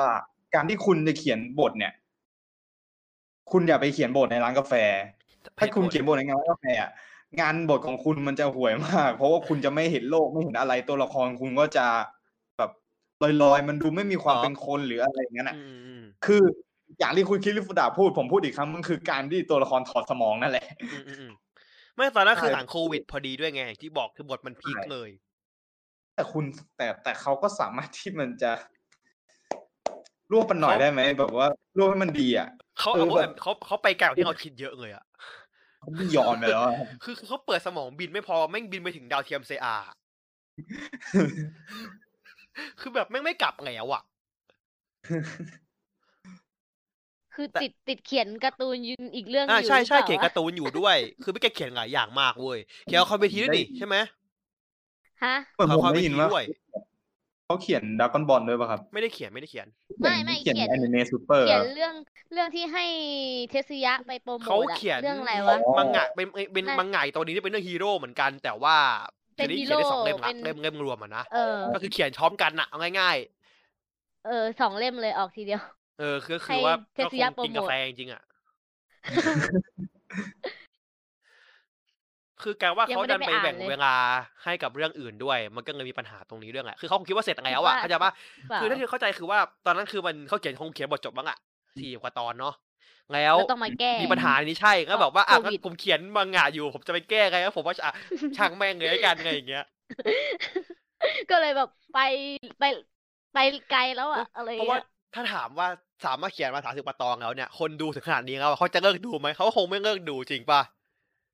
เขาคนทนต่อให้จบอ่ะงั้นก็เขียนไปแล้วก็รวบสุดท้ายเอาทีเดียวสุดท้ายแม่งไปเข้ม4ตอนสุดท้ายเนื้อแม่งคือโอ้โหน้ำกว่านี้ก็น้ำตกอ่ะชิบหายแต่สำหรับส่วนตัวผมนะผมชอบความที่มันที่เขาเล่นอ่ะช่วงท้ายอ่ะชอบความที่เขาเล่นประเด็นเมนคาแรคเตอร์คนนึงครับที่เขาเปลี่ยนไปเป็นแอนทากอนิสต์ช่วงนึงครับช่วงนั้นคือผมชอบนะแต่ว่าชอบมากเหมือนกันแต่ว่าถ้ามองแต่ถ้าเกิดเป็นไดอะล็อกหรือบทอะไรเงี้ยมันนั่นแหละผมก็รู้สึกมันยังรออยู่แล้วก็ผมเคยเขียนในรีวิวอยู่มั้งว่าช่วงท้ายเนี่ยประมาณตรงท้ายอ่ะทุกครั้งที่แบบว่าฉากสู้อ่ะผมรู้สึกสนุกทำดีดูเท่ดีไซน์ดูดีทุกอย่างกู๊ดหมดแต่ทุกครั้งที่ตัวละครตีปากขึ้นมาหรืออ้าปากขึ้นมาผมจะเท้าคางดูแล้วผมก็จะรู้สึกก็เฉยๆเนาะคุณก็เข้าใจแหละคือความสนุกลดลงใน Zero-One เนี่ยปัญหาที่เกิดขึ้นส่วนใหญ่เกิดจากตัวละครตัวนั้นไม่โง่อันนี้พูดจริงคือเหมือนนี่คุณคณิษฐ์ประดาพูดตัวละครไม่เกิดปัญหาเพราะโง่ถ้ามึงคิดสักหน่อยมึงจะมีปัญหาพวกนี้เกิดขึ้นเลยแต่ซึ่งมันคือเกิดจากปัญหาคือความโง่ของมนุษย์ไงที่ไม่คิดถึงอนาคตว่าจะเกิดอะไรขึ้นไม่คิดถึงว่าสิ่งที่ควรจริงที่มันจะเป็นได้คิดแค่สิ่งที่เป็นอยู่ตอนนี้ซึ่งก็คือคอนเซ็ปต์ของ Zero-One ด้วยที่ว่าเราพร้อมรับอนาคตหรือยังซึ่งเราไม่พร้อมจริงๆว่ากันตรงถามว่ามันโง่ไหมมันก็น่าจะฉลาดอยู่นะพวกไฮเทคกันขนาดนั้นแต่ว่าแต่ละคนดูเหมือนไม่ค่อยมีสติกันมากกว่าเหมือนแบบวางตัวสถานการณ์บางโลกไม่มีเหตุผลรองรับโลนกันไปแล้วเหมือนสติไม่ค่อยมีเท่าไหร่ช่วงหลังจะกาแฟเยอะหน่อยก็จะไม่ค่อยมีสติคุมกันไม่อยู่ซึ่งประเด็นผมรู้สึกว่ามันจะมีตัวละครตัวหนึ่งครับช่วงท้ายที่เขาเป็นเหมือน The Watch เหมือนเป็น Watcher อ่ะ Watchman อะไรที่เขาจะออกมาเขาจะออกมาพูดแบบเตือนทุกอย่างกับทุกคนเลยนะแต่ทุกคนไม่ฟังแล้วอารมณ์เขาตอนนั้นก็จะเหมือนเป็นมีมอนเตอร์อิงอ่ะแบบว่า what the fuck man ก็ยืนมองแบบอะไรอ่ะอายุลิขึ้นนี้มีอีกไหมสงสารโนกินะแล้วพูดไปหมดแล้วมีอีกไหมน้องเวอีกไหมจะมีไม่มีแล้วครับโอเคโยกินะมาพูดจะพูดอะไรอ่ะเฮ้ยเขาเมื่อกี้พูดก่อนอย่ามาตอนจบพี่โยกินะร้องไห้ไม่ใช่หรอร้องไห้เพราะว่าไงฝุ่นมันเข้าตาโอ้ยแค่อินกับนี่เฉยๆเรื่องจินคือชอบตัวละครจินอย่างเดียวเลยเฮ้ยจินนี่ใครๆก็ชอบจริงๆผมรู้สึกเขาเล่นดีสุดแล้วเป็นคือแสดงดีทุกคนยอมรับว่าแสดงดีทุกคนแบบอย่างโนอาใช่ไหมก็แสดงดีเกินอะแบบไม่พูดแล้วกันสปอยพอไม่ต้องพูดถ้าสปอยก็หยุดก็ไอขอพูดเรื่องพวกฟัวตอนแรกอะที่ออกมาตอนแรกก็คือเราก็คิดไว้อะว่าแบบน่าจะเท่ๆขึ้มๆอะไรทีใช่ป่ะสุดท้ายอะคืออะไรเป็นมีมของเรื่องเลยอะคือฟัวเนี่ยคุณอาจจะเห็นเขาจะแสดงจริงๆเขาคือยูทูบเบอร์ที่มันเนียนเป็นนักแสดงเฉยๆนะฮะคือแบบท้ายมันเป็นมีมของเรื่องเฉยเลยคือสงสัยว่ามันเล่นหนังแค่แบบเอาแค่คนมาโปรโมท YouTube อ่ะแล้วก็ไปเรื่องเนื้อเรื่องเนี่ยคือทุกคนก็พูดไปหมดแล้วก็เนี่ยความคิดเห็นก็ประมาณนั้นแหละแบบเราแบบพักไปแบบรำคาญไปช่วงนึงรู้กันเนาะช่วงไหนจะมันเลิกดูไปเลยดีกว่าตอนนั้นน่ะคือแบบคือมันไม่อินอ่ะดูแล้วแบบอะไรวะนี่ก็คือดรอปตอนนี้เหมือนกันดรอปตอนที่อาชีพก็ดรอปไปเลยเหมือนกันก็มันจะมีอยู่ช่วงที่เป็นช่วงนั้นน่ะช่วงอาชีพแบบมันดูแล้วมันไม่อินเราก็เลยแบบรู้สึกไม่ค่อยอยากดูอ่ะแต่ แต่สิ่งที่ชอบในเรื่องคือเนื้อเรื่องอ่ะทุกคนน่าจะคิดเห็นแนวเดียวกันว่ามันเป็นยังไงที่ดูมาแล้วอ่ะนะแต่แบบเราชอบก็คือชอบ CG ดูแค่ตอนแปลงร่างแล้วต่อสู้แล้วก็ CG อย่างเดียวแล้วก็ดูนักแสดงเก่งข้ามเลยเหรอ ดูเป็นเด็กเลยอ่ะ คือก็มันสนุกอ่ะแกเข้าใจป่ะแบบคือมันสู้กันแล้วมันอ่ะเสือวันทำไมชั้นดีคือรำคาญแบบเนื้อหาที่แบบพอดูทุกคนรู้สึกว่ามันคล้ายเอ็กเซดไหมไอเนี้ยปิดสมองดูไปแล้วเว้ยคือเอ็กเซดเหมือนคือสามารถจะเอาชื่อเอาตัวละครเทียบกันได้เลยอะแล้วแต่ว่าคือตัวละครมันก็พอดูแล้วดูไปลึกๆแล้วมันก็ไม่ได้แบบเหมือนกันทีเดียวไงใกล้เคียงฟูวะนี่มันก็มีมแบบเป็นเจ้าพ่อมีมเลยอะนั่นแหละก็อย่างอะไรนะมึงว่าปิดสมองดูใช่ไหมก็คงประมาณนั้นแหละบางคนดูแต่ซีจีกับตอนต่อสู้แปลงร่างต่อสู้กันแล้วก็ดูกูไม่ได้ปิดสมองดูเว้ยพวกมึงก็ปิดสมองดูกูเนี่ยกูไม่ได้ปิดสมองดูกูนั่งดูคิดที่มึงว่ากูไงที่มึงว่ากูปิดสมองดูนั่นแหละก็คงประมาณนั้นแหละคือสวยภาพสวยซีจีสวยแบบชอบต่อสู้ส่วนเนื้อหาก็รู้ๆกันนะที่ชอบมากคือตอนท้ายท่าไม้ตายเว้ยใช่สวยมากสวยคือแบบมันขึ้นแบบเป็นโต๊ะสื่อตึ้งๆอ่ะก็แบบเฮ้ยแม่งแบบแต่ละคนเป็นของตัวเองคือจริงๆคือชอบไอแบบนี้ตั้งแต่ตอน Exit แล้วอ่ะแต่ว่าอันนั้นเป็นภาษาอังกฤษใช่ไหมแล้วพอวานเนี้ยแล้วอันนี้ก็สวยอีกอ่ะแบบเป็นภาษาญี่ปุ่นตัวคาตาคานะแบบใครเคยดูเรื่องเทสไคเซนเซนก็จะประมาณเนี้ยจะขึ้นแบบเดียวกันเลยเทสไคเซนเซนไม่เคยดูแค่เครื่องปิดชื่ออะไรนะจำได้ว่ามี B 3 ตัวแต่ว่ามันเป็นวิธีการขึ้นแบบเดียวกันเลยเหมือนอาจจะเป็นอินสปายก็ได้แต่ว่ามันคือแบบเดียวกันเป๊ะๆเลยอ่ะน่าสนใจคือมันมีจุดมันก็คือแบบใหม่ๆในจุดของมันแหละคือไม่ใช่แบบว่าไรเดอร์ต้องแบบตัวนี้ต้องแบบใหม่จ๋าอะไรเงี้ยคือมันก็ใหม่ในมุมมองของไรเดอร์อ่ะซึ่งบางทีมันก็พอเพียงพอแล้วอ่ะส่วนตัวคิดนะแล้วโยกินะมีอะไรต่อไหมก็การแคสนักแสดงนี่แหละคือเรื่องนักแสดงมาดีจริงๆแบบทุกคนแสดงได้แบบเข้าดูเข้าถึงบทบาทที่มันจะอะไรอย่างนั้นอ่ะแล้วก็โดยเฉพาะโนอาเนี่ยก็แสดงเก่งเรื่องแรกปะใช่ไหมเรื่องแรกของเขาใช่คุณคือโนอาเงินอีสือเป็นตัวของแรกแสดงเก่งมากนั่นแหละข้ามไปโอเคข้ามเลยไหวจังวะมีไหมสปอยไงสปอยจบแล้วโอเคจบแล้วทุกคนพูดไปหมดแล้วโดนแยกโอเคก็นี่คือของเราเสียงวันของเราก็มีจุดที่เราชอบแล้วก็ไม่ชอบต่างกันไปเนาะแต่ว่าทุกคนคงพูดได้ว่าเป็นซีรีส์ที่ดีแต่ไม่ได้แบบเงิดแต่แบบว่าดีอ่ะว่าไหมครับแป๊บนึงนะว่ามา 7.5 ผมรู้สึกติดใจอย่างหนึ่งมาตลอดเลยว่ามาคือไรเดอร์ที่ผ่านมาทุกๆร่างเขาจะมีคอนเซปต์ของเขาอยู่ว่าที่มันเป็นร่างเนี้ยเพราะอะไรดีไซน์อย่างเงี้ยเพราะอะไรแต่ซีโร่วันเนี่ยเอาแค่ตัวโพทากอนิสต์ก่อนนะตัวพระเอกผมติดใจอยู่ว่าคอนเซปต์แต่ละร่างเขาคืออะไรผมไม่เข้าใจนะนอกจากเขาดีไซน์มาให้ดูเท่หรือแบบแล้วบทบาทไม่ได้นับแต่ละร่างเลยเนี่ย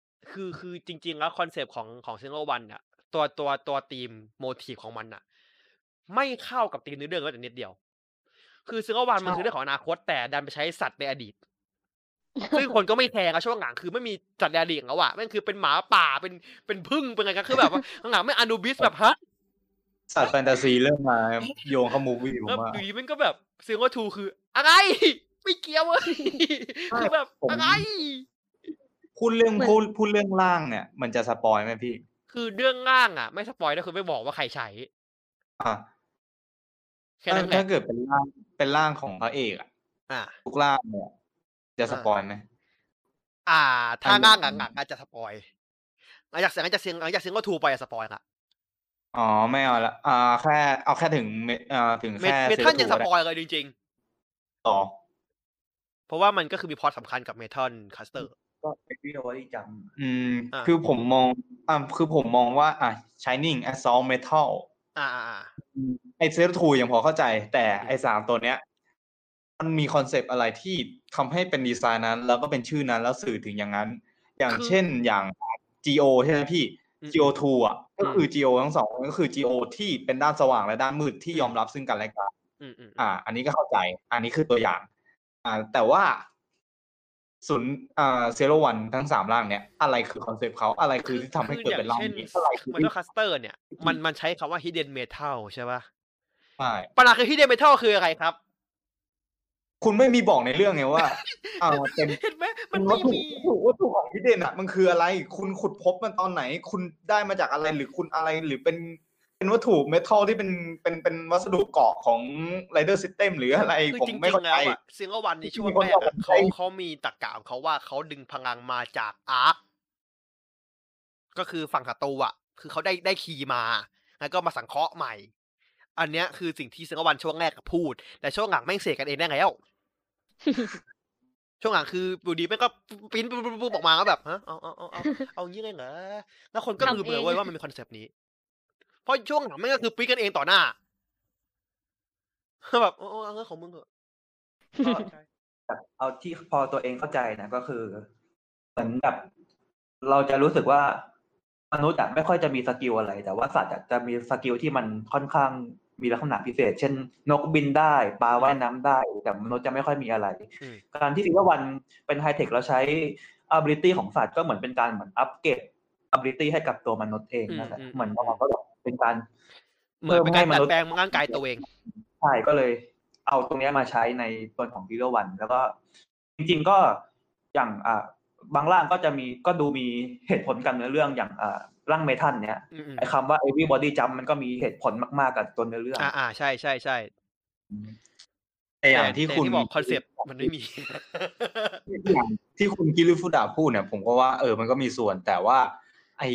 ที่บอกว่ามนุษย์ไม่มีสกิลผมมองว่าไอ้ตรงนั้นอ่ะเหมือนเอาไปใส่ซีรีส์ทูอ่ะคือสกิลเดียวที่ผมรู้สึกว่ามนุษย์มีอ่ะมันคือความคิดอ่ะมันคือสมองอ่ะอันนี้ต้องขอแย้งนิดนึงคือทุกร่างก่อนหน้านี้ของซิงเกิลวันคือการเอาสัตว์มารวมแต่ซิงเกิลทูคือ perfection ระหว่างคนกับ AI ใช่มันคือการก้าวข้ามกิจกรรมมนุษย์ไปแล้วฉะนั้นมันจะไม่ใช่ของกับไฟร่ำมั้งละพอผมมองอ่ะผมว่าร่างอื่นๆของคนอื่นอ่ะมันก็ดูผมหาคอนเซ็ปต์ของเขาอยู่ไม่ผมยังหาคอนเซ็ปต์ไม่ค่อยได้นะของใครอ่ะถึงมีมันก็ยังหาได้แต่อย่างวอลแคนเนี้ยผมก็ยังพอหาได้แต่ว่าบางทีมันก็ยังรู้สึกแบบเหมือนครึ่งๆกลางๆอยู่ในความคิดของวอลแคนไม่งงกับว่าหมาป่าอ่ะเป็นครับกระสุนไอ้แกลลิงอ่ะร่างโอ้ยแกลลิงลำเพจอ่ะงำเพจอ่ะเข้าใจนะงานเพจคือเข้าใจฟิลมันงานเพจคือมีสตอรี่ของมันไงอันนี้เราเข้าใจคือถามว่าอันนี้มองในมุมต่างนะเราต้องสนใจเรื่องธีมของตัวของพวกนี้อีกไหมส่วนตัวว่าไม่ส่วนตัวมองว่ามันไม่จำเป็นที่เราจะต้องมาแบบเฮ้ยไรเดอร์ตัวนี้ต้องมีแบบเหตุผลธีมแบบนี้แบบเดียบนี้คือถ้าตองมันพาไปได้เราก็โอเคอะไรเงี้ยคือเราอยากให้หลุดกรอบจากว่าเอ้ยตัวนี้เป็นตะกะแตนต้องตะกะแตนนะอะไรเงี้ยคือนี่ก็คือไม่ชอบเหมือนกันแบบเอ้ยทำไมภูวามันกลับเป็นหมาอ่ะอยู่ดีมันไอ้ภูวาชอบแม่งเป็นหมาไปคิงคองเป็นเหี้ยเจอบอกเลยคือแบบมึงหลากหลายดีมึงเป็นสังฆพัฒสัตว์ดีว่ะชอบอะไรเงี้ยอันนี้อย่างแต่ว่าอย่างยายบาคือวนอยู่กับความเป็นเสือเป็นชีต้าก็วนอยู่แค่เนี้ยก็มีผึ้งหลุดมาตัวนึงอะไรเงี้ยอันนี้ชอบเพราะมันไม่ได้บังคับว่าตัวคอนี้ต้องมีเบสเป็นอย่างนี้ไงมีแต่เอาคนที่มีเบสเป็นตะกะแตนอย่างเดียวอย่างยายบ่างเนี้ยจะชัดเจนว่าเขาจะเป็นสัตว์เร็วหมดเลยยายบ่างมันร่างเขาอะส่งผลถึงฐานะเขาในตอนนั้นด้วยมันจะเห็นชัดเจนทั้งร่างไอ้ตอนหลังๆที่นั่นแหละก็จะดูเป็นก็เป็นสัตว์เร็วจริงๆอีกใช่ถึงจะไม่ทิ้งเลยก็ตาม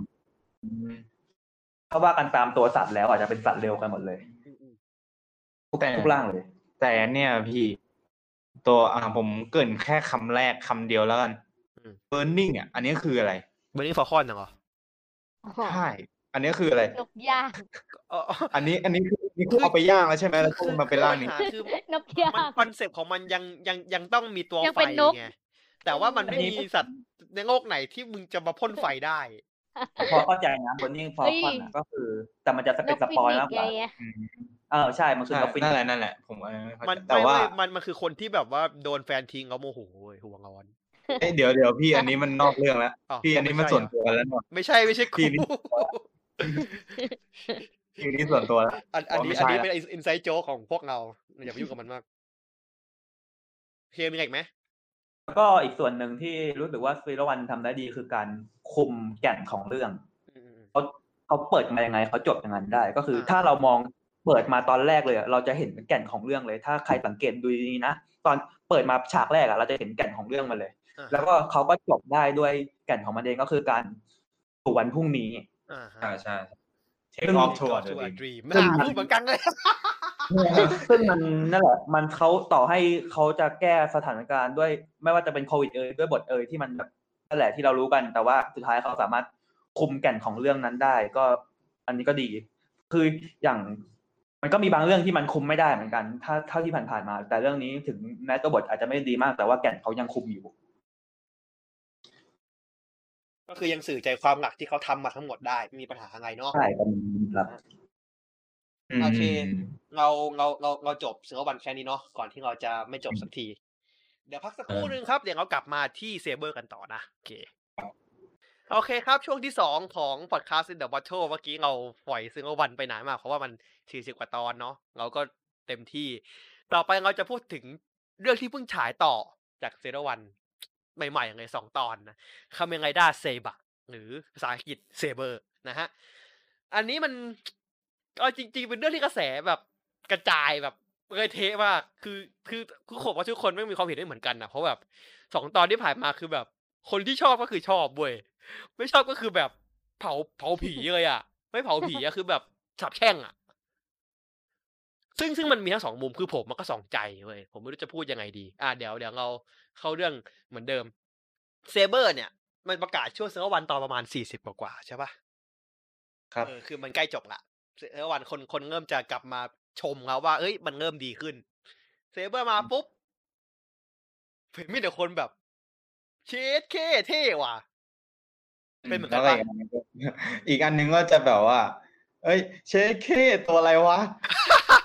คือเห็นเนี่ยคือเห็นดาบบนหัวมันก็แบบอะไรของมึงวะเนี่ยมึงเป็นแท่งยาวมาเลยเหมือนที่รุ่นพี่เฮส SRG เขาวาดอะที่เป็นดาบเสียบตุดแล้วโผล่หัวแล้วแบบกูเอาภาพแล้วไม่ออกเลยเว้ยคือมันเป็นภาพนั้นจริงๆคือแบบเอาดาบเสียบตุดแล้วแบบปลายแม่งโผล่หัวคือไม่ต้องใช้อาวุธแล้วใช่ไหมเอาตรงหัวไปแทงเลยผมใช้สมองสู้ไงเหมือนเอ็กเซดอะที่เอาหัวโบกอันนี้คือก่อนจะเริ่มฉายก็คือเรามันจะมีสเตจประกาศใช่ไหมก็คือไลฟ์ใน YouTube ไลฟ์ใน TTFC แล้วก็อะไรวะเทงเอสี่ป่ะจะไปได้อะไรนะบ้าง3จุดแต่ว่าล็อกโซมหมดเลยแต่ใครได้ดูบ้างดูได้ดูตอนที่ประกาศป่ะดูหมดเนาะเห็นหน้าก็ไม่อยากดูแล้วครับคือเซเบอร์เนี่ยเราปูความก่อนว่ามันมีปัญหาไงที่คนแบบแรกๆก็คือคนเขียนบทนะฮะคนเขียนบทกับทีมงานมาจาก Ghost ซึ่งก็เข้าใจฟีลของคนที่รู้สึกแบบไม่โอเคอ่ะเนาะว่าเฮ้ย Ghost มันมีประวัติที่ไม่ค่อยดีเท่าไหร่ถ้าตามโทคุมาหลากหลายก็จะรู้ว่าอุลตร้าแมนแมทเอเวนเอ็กซ์อีกคือเขาเขียนยังไงมาเนี่ยกระแสไม่เคยดีอ่ะคนเขียนนี้มีปัญหาเรื่องนี้มากถามว่าทำไมเขาถึงเลือกโกสผมเลือกคนเขียนมาผมเข้าใจนะเข้าใจเลยทำไมรู้ป่ะเด็กไม่อ่านหนังสือเด็กสมัยนี้ไม่อ่านหนังสือเลยดึงตัวหนังสือมาเล่น1 2เพราะคนเขียนเนี่ยเขียนบทที่ตังอกแดกอ่ะใช่ถ้าดูแม็กก็จะรู้ว่า5 คลื่น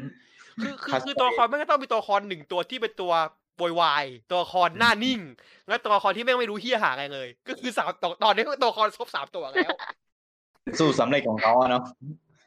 ก็ถ้าในโกสก็คืออาซาเคงุก็ตัวที่ไม่รู้เหี้ยหาอะไรเลยอ่ะนี่แหกปากมาโคโตะก็กูนิ่งไว้ก่อนแล้วแม่งเสือกสีด้วยกันประเด็นมาโคโตะกับไอ้เหี้ยตัวเนี่ยชื่ออะไรนะไอ้เหี้ยไอ้เบรดเนี่ยแม่งก็สีเดียวกันอีกแล้วแม่งก็หน้าคล้ายๆกันอีกกูงงอ่ะเนี่ยอีกความโจ๊กของคนเขียนคนเนี้ยคือฮีโร่ทุกตัวของเขาอ่ะเขาจะมีเขา จะมีเขาแท่งๆเอามาต้องมีงอกจะงอยออกมา7X Max Ghost Saber ยืนด้วยกันนี่คืออะไรของชอบแท่งตรงกลางหัวใช่มั้ยมึงเป็นแท่งออกมาคือมึงเป็นอะไรอ่ะคือแบบเหมือนมึงก็กลายมีอาวุธบนหัวตัวเองอ่ะหัวแหลมเป็นคนหัวแหลมอย่างเงี้ยเหรอมันมึงเก็บโปรเซสป่ะเนี่ยถามจริงถ้าเทียบดูก็คือแม็กจะเล็กสุดแล้วก็มันก็จะมาใหญ่ขึ้นเรื่อยๆตอนนี้คือเป็นดาบทางแท่งเอาว่ะ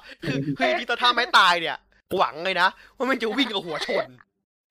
ไม่เสือกโดดถีบเว้ยรอฟิกูอาร์ออกมามีคนใช้แน่ไม่คือที่คิดคือตอนที่มันกระโดดขึ้นไปอ่ะก็เป็นหนังสืออ่ะคือคิดว่ามันหนับไม่เอาถีบนะเอาหัวทิ่มงงเว้ยคือแบบว่าเอาหัวไอ้นี่ใช่ไหมหัวลงไปแทงหัวจิ้มมอนเลยแบบจิ้มแล้วแบบโอ้หัวกระแทกพื้นแล้วปักอยู่บนพื้นอ่ะไม่จะตังอกแบบตังอกกับตังอกแดกว่าซึ่งแบบเชื่อว่าเดี๋ยวมันก็ทำเว้ยเชื่อดิเดี๋ยวมันก็ทำ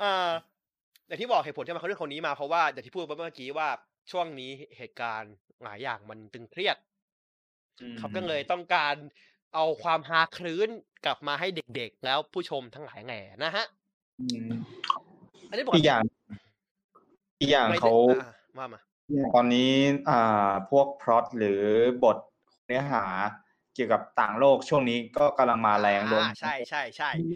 หนังฝรั่งหรือซีรีส์ต่างๆก็เริ่มเล่นต่างโลกที่มากขึ้นด้วยอิเซไกนะมาแรงจากปีที่แล้วที่มันเป็นความเป็นเทคโนโลยีเป็น AI แต่ปีนี้การเป็นอิเซไกมันปัญหาของนี่คือไงเดี๋ยวป่ะไงเดอร์อะต่างหากวายทุกรอบอะเพิ่งค่อยมาใช่จากว่าทำปีนึงอะแม่งตามเขาไม่เคยทันเลยเว้ยกระแสเขาดับแล้วมันเพิ่งทำใช่ใช่แล้วก็จริงๆเล็บเรื่องความตึงเครียดแล้วทำเรื่องตลกออกมาก็เคยเห็นกันมาแล้วก็จากเป็นไปใช่ไหมตอนโอเรนเจอร์ที่ตอนนั้นมีเรื่องของโอมชิริเกียวก็สถานการณ์ตึงเครียดพอสมควรก็ทำคาคูเรนเจอร์ออกมาก็เป็นเอาง่ายๆก็เอาคาคูเรนเจอร์มาฟีดก็หาคืนแล้วก็มาทำคาเรนเจอร์ที่แบบหนักไปเลยปัญญาอ่อนเลยอย่างเซนไตปีล่าสุดแต่ชัดเจนงูโซเจอร์ซีรีส์จริงๆเครียดนะเพราะตอนจบงูโซเจอร์เป็นเครียดมากคือแบบไม่ง้างโลกอ่ะแล้วเป็นเรื่องเดียวที่ง้างโลกสำเร็จเว้ยคือแบบเงือบสัตว์ถ้าเกิดนอกเรื่องนี้ผมจำไม่ได้ว่าโคมันเข้าไปทำความเข้าใจกับไอ้นั่นหรอไม่ใช่โคเข้าไปตกเอลาร์ดมันยอมโดนดูดเข้าไปเลยอ้าวเหรอสรุปโคไม่กลับมาเหรอพี่กลับมาไม่หรอกลับแต่มันโดนดูดเข้าไปเลยมันโดนดึงวิญญาณไปก่อนแล้วพวกนั้นมาช่วยทีหลังคือมันตายไปแล้วอ่ะโคตายไปแล้วอ่ะแล้วพวกนั้นดึงวิญญาณกลับมาเอากันอย่างเงี้ยกันไอ้ที่ล้างโลกไปแล้วนี่คือมันถูกดูดพังไปแล้วเว้ยคือจริงๆในโลกนั้นโลกส่วนหนึ่งคือพังไปแล้วอ่ะอ๋อคือมันไม่ได้ย้อนอดีตกลับมาเลยว่ามันพังไปแล้วส่วนหนึ่งแต่ไม่ผิดนะเอามองตรงซ้ำก็จำไม่ได้เพราะว่าก็ครึ่งปีแล้วว่าที่ทำมาก็รอดูของการ์ตูนขับเอาว่ากันเนาะเรื่องดาวซีเมื่อไหร่อะไรงอไปก่อนแต่ว่าจริงๆแล้วคอนเซปต์ของลูโซดาร์กเพราะว่าลูโซเล่นเรื่องอารมณ์ด้านลบเยอะมากเพราะว่าตัวละครเกือบฆ่าตัวตายด้วยมีตัวละครที่จะฆ่าคนก็คือไอ้บัมบะแล้วก็ตัวละครที่เกือบฆ่าตัวตายคืออุยเกือบฆ่าตัวตายนะใช่ใช่พี่ยะดาร์กมากแล้วมันปัญญาอ่อนตอนหลังเพราะว่ามันดาร์กเกิน อันนี้เข้าใจงั้นก็แล้วพอปีเนี้ยแม่งก็ปัญญาอ่อนเลยคิดเอาไว้เจอนี่แม่งหาคืนกับเงเทะเลยตอนหน้าทำวงตีเขาอ่ะไอ้คิราเมเจอร์นี่เราท็อปิกต่อไปเนาะเดี๋ยวเราพูดต่อใช่แล้วเราปูกับว่าอย่างที่บอกคอนเซปต์ที่ว่าเครียดปีหนึ่งแล้ว5ปีหนึ่งอ่ะมันมีมานานแล้วมันทำมาตลอดนะแล้วก็ดับเบิลก็จริงจังนะแล้วโอ๊ตก็ปัญญาอ่อนแล้วก็บรรดามาช่วงสุดท้ายนึงอ่ะโอ๊ตอ่ะมองว่าโอ๊ตมันต้องมันแต่มันสนุกไงโอ๊ตมันมาดราม่าช่วงหลังใช่หรือบิวหรืออะไรเอ็กเซดอย่างนี้ที่มันต้องแต่ว่ามันสนุกสำหรับผมนะจริงๆเอ็กเซดไม่ต้องนะเว้ยส่วนตัวได้ต้องกว่ามันจะมีโจ๊กหน่อยใช่ใช่ไรด้วยครับได้ตัวคอนรอบข้างมันปัญญาอ่อนกว่าแต่ก็เราก่อนโอเคงั้นกลับมาเหมือนเดิมก่อนที่จะฉายครับรู้สึกไงกันบ้างเอาใครก่อนเอาโยกินะก่อนเพราะว่าเมื่อกี้เราสับไปสับมาเอากลับมาที่โยกินะก่อนดูรู้สึกยังไงก่อนที่ตอนที่เห็นประกาศอะไรเงี้ยรู้สึกไงส่วนตัวคือไม่ได้มีปัญหาอะไรกับพวกดีไซน์ในแต่ละปีอยู่แล้วอ่ะเพราะว่านี่คือไม่เป็นคนที่ไม่ชอบแบบสไตล์เดิมๆหรือจำเจอะไรประมาณก็เลยมันต้องแบบอยากให้มันแหวกแนวไปเรื่อยๆอะไรอย่างเงี้ยคืออยากเห็นพัฒนาการไปเรื่อยๆก็เห็นตอนที่ดูไลฟ์เปิดตัวนั่นแหละ ชอบก็คือชอบตัวนึงตัวร้ายนั่นแหละแผ่นสีม่วงๆมันชอบไว้ก่อนอ่ะเฮ้ยแต่เท่นะแล้วก็เท่แต่ก็มันก็ไม่มีบทอะไรนอกจากยืนเฉยๆตอนเนี้ยคือแล้วนักแสดงแต่ละคนคือเดี๋ยวนี้เหมือนเรื่องนักแสดงที่เป็นงานดีมาตลอดเลยนะหลังๆปีเยอะปะวะไม่รู้คือปกติคือจะแบบอาจจะเลือกคนที่ชอบได้ง่ายอะไรเงี้ยแต่หลังๆมาคือแบบเฮ้ยดีทุกคนเลยอ่ะนั่นแหละไม่คือหลังๆแล้วเขาจะเลือกสไตล์นายแบบนางแบบมาเล่นเลือกนักแสดงดีคือชอบเจ๊โซเฟียมากอย่ายุ่งอย่าแย่ของกูไม่ได้กูหวงเจ๊ของฉันอย่ากูหวงนั่นแหละกูจองตั้งแต่วันแรกเลยก็มึงมาทีหลังอย่ามาเอ้ยนี่ก็จองวันแรกปะวะกูมาก่อนมึงแต่กูสนใจเห็นหน้ากูแคปว่ากูหัวใจอย่างแรกเลยคือฉันสนใจร่างไรเดอร์มากกว่าไงไรเดอร์มันมาก่อนปะวะมันโผล่หน้าไรเดอร์มาก่อนก็ต้องสนใจไรเดอร์ก่อนดิก็นั่นแหละคืออันดับแรกก็คือดีไซน์กับไอ้นักแสดงเนี่ยเป็นตัวดึงดูดเราตั้งแต่แรกอยู่แล้วก่อนดูแล้วก็มีอีกไหมถ้าก่อนดูก็ไม่มีอะไรแล้วก็มีแค่นี้แหละมีที่กังวลไหมก็คงเหมือนทุกคนหรือเปล่าวะเหมือนนั่นก็เหมือนทุกคนหรือเปล่าทุกคนก็น่าจะคิดเหมือนกันใช่ไหมคนเขียนกับทีมโกสต้องทีมงานโกสนั่นแหละเพราะว่านี่ไม่ได้ดูโกสเลยดูแค่3ตอนจริงๆอ่ะมึงควรดูโกสนะเว้ยคือไม่ได้ไปชดนะคือจริงๆโกสอ่ะเป็นซีรีส์ที่ดีถ้าดูต่อกันเป็นองค์แต่คือยังไม่ได้หาเวลาดูไงก็คือต้องดูแบบยาวไปเลยเพราะว่าเนี้ยไม่ดูโกสตอนฉายเหมือนกันเพราะดูเอามาสอนแทนคือตอนฉายดูไป3หรือ4ตอนไม่รู้ตอนที่ตอนแรกแล้วก็รู้สึกห่วงแล้วก็ตอนที่เกนมุออกอ่ะดูแค่นั้นอ่ะแต่เอาจริงๆแล้วร่างอัพของโกสเมคเซนส์กว่าZero-Oneนะครับเพราะตายเขาถึงได้ร่างใหม่คือว่าจะไปดูอยู่ถ้าแต่ว่ายังไม่มีเวลาไปดูอย่างที่บอกถ้าใครอยากจะดูโกสแต่ว่าไม่กล้าดูผมแนะนำว่าให้ดูเป็นองค์ประมาณ18ตอนต่อชุดแล้วก็หยุดพักไปทำอย่างอื่นมันก็มาดูใหม่เพราะว่ามันจะวนลูปเดิมแต่มันจะเป็นว่ามันจะมีพล็อตใหม่ของโลกอีกฝั่งนึงที่มันจะเพิ่มเข้ามาช่วงหลังๆก็คือมันจะชัดเจนว่านี่คือจบองค์นี้ละจบองค์นี้ละจบองค์นี้จะจบองค์เมื่อมีคนย้ายฝั่งพูดอย่างไรกัน จริง องค์แรกจบคือบาโคโตะย้ายฝั่งองค์2จบคือไอเนโคมย้ายฝั่งแล้วก็องค์3ก็คือตอนที่ว่าไอชื่ออะไรนะอารันน่ะเดียวอารันมาในนี่มาเนโคมเดียวนั่นแหละมันก็จะ3องค์จำไม่ได้ละมันจะมีแค่นั้นเลยเรื่องมีแค่นั้น3องค์ที่พล็อตเหมือนกันแต่แค่เปลี่ยนเพิ่มตัวข้อใหม่เข้ามาให้ดูเป็นเซตๆอย่างนั้นสนุกกว่าคนดูอาทิตย์นึงตอนนึงมันเลยเบื่อเพราะว่าเรื่องไม่เคยเดินหน้าเว้ยมันวนเบื่อแต่เบื่อจริงคือนี่ตามอ่านคืออ่านวายอ่านในไทม์ไลน์ Twitter คนญี่ปุ่นอย่างเดียวเลยคือเกลียดว่ะตามอ่านคนอ่านคู่ที่อย่างเดียวเลยจริงๆตอนโกสอ่ะแล้วก็ตื่นมาดูตอนเช้าแค่ตอนท้ายๆอ่ะตอนที่ตัวเอ็กเซสตัวเกนมูออกมาตอนที่มันฆ่าเวลาร้อยเอ็กเซสฉายอ่ะนั่นแหละก็ตอนช่วงนั้นแหละก็คือตื่นมาดูแต่6 โมงเพื่อเกนมูแล้วเมื่อกี้เราต้องเราให้ใครต่อวะเวป่ะเวนะต้องเกริ่นก่อนเลยว่านานปะฮะอะไรครับเกิดนานปะน่าจะแป๊บเดียวมั้งครับก็ซีรีส์โกสเนี่ยจากคนเขียนโกสใช่ไหมซีรีส์โกสเนี่ยมองว่ามันเป็นเรื่องที่ทำดีแต่ไม่ยอมทำดีแต่ทำไม่ได้ครับคือมีวัตถุดิบที่อร่อยใช่อย่างนี้ผมเคยพูดเลยว่ามันมูวี่ทำดีสัตว์ใช่คือถึงมันจะมีความที่มันเป็น what the fuck ในมูฟวี่แต่ว่าผมว่าเขาตีความออกมาดีแล้วก็มันเขียนเนี่ยเขาเป็นความที่เขามีวัตถุดิบหรืออะไรต่างๆเป็นรีซิปี้ที่คุณแค่คุณเขียนตามรีซิปี้มันอ่ะมันก็จบแล้วอ่ะมันก็สนุกแล้วแต่ที่คุณทะลึ่งทำนอกรีซิปี้ไงมันก็ออกมาเป็นอะไรก็ไม่รู้ ซึ่งเนื้อหาจริงๆอ่ะถ้ามองลึกๆมันก็ดีมากจนที่มันดีแบบเห็นชัดสุดก็อย่างที่หลายคนว่าก็คือคุณยายเนาะคุณยายของอานะคุณยายเรื่องของอางานใช่ตอนนั้นใครก็ต้องร้องอ่ะแล้วยิ่งไปดูตัวที่มันเป็นในเนี่ยย้อนอดีตอีกอ่ะไอ้ที่มันเป็นตัวในบูเรอ่ะอ๋อใช่เผาเต่าไอ้มึงเอ้ยร้องไห้ชิบหายไปวอดต้องยอมรับด้วยว่า Ghost สำหรับผมเป็นซีรีส์ที่ฉากบู๊มันมากปล่อยกันแบบหนักเป็นเรื่องแรกที่ทำมุมกล้อง GoPro ป่ะน่าจะใช่ด้วยมั้งครับเพราะว่า Ghost มันบินบ่อยถ้า GoPro ที่ผมจำได้อ่ะมีของอลันนะครับที่ต่อยกับขี้ข้าตัวเองแล้วก็ส่วนมากเนี่ยพอเฮเซเฟส2เนี่ยรู้สึกว่าพวกแนวที่มันเป็นออกเป็นมายาหรือเป็นสิ่งลี้ลับเนี่ยจะสู้ถ้าการสู้อ่ะจะดูสวยและดูสนุกดูเพลินซึ่งเซเบอร์เนี่ยมันมาตอบโจทย์ตรงนี้เลยแล้วก็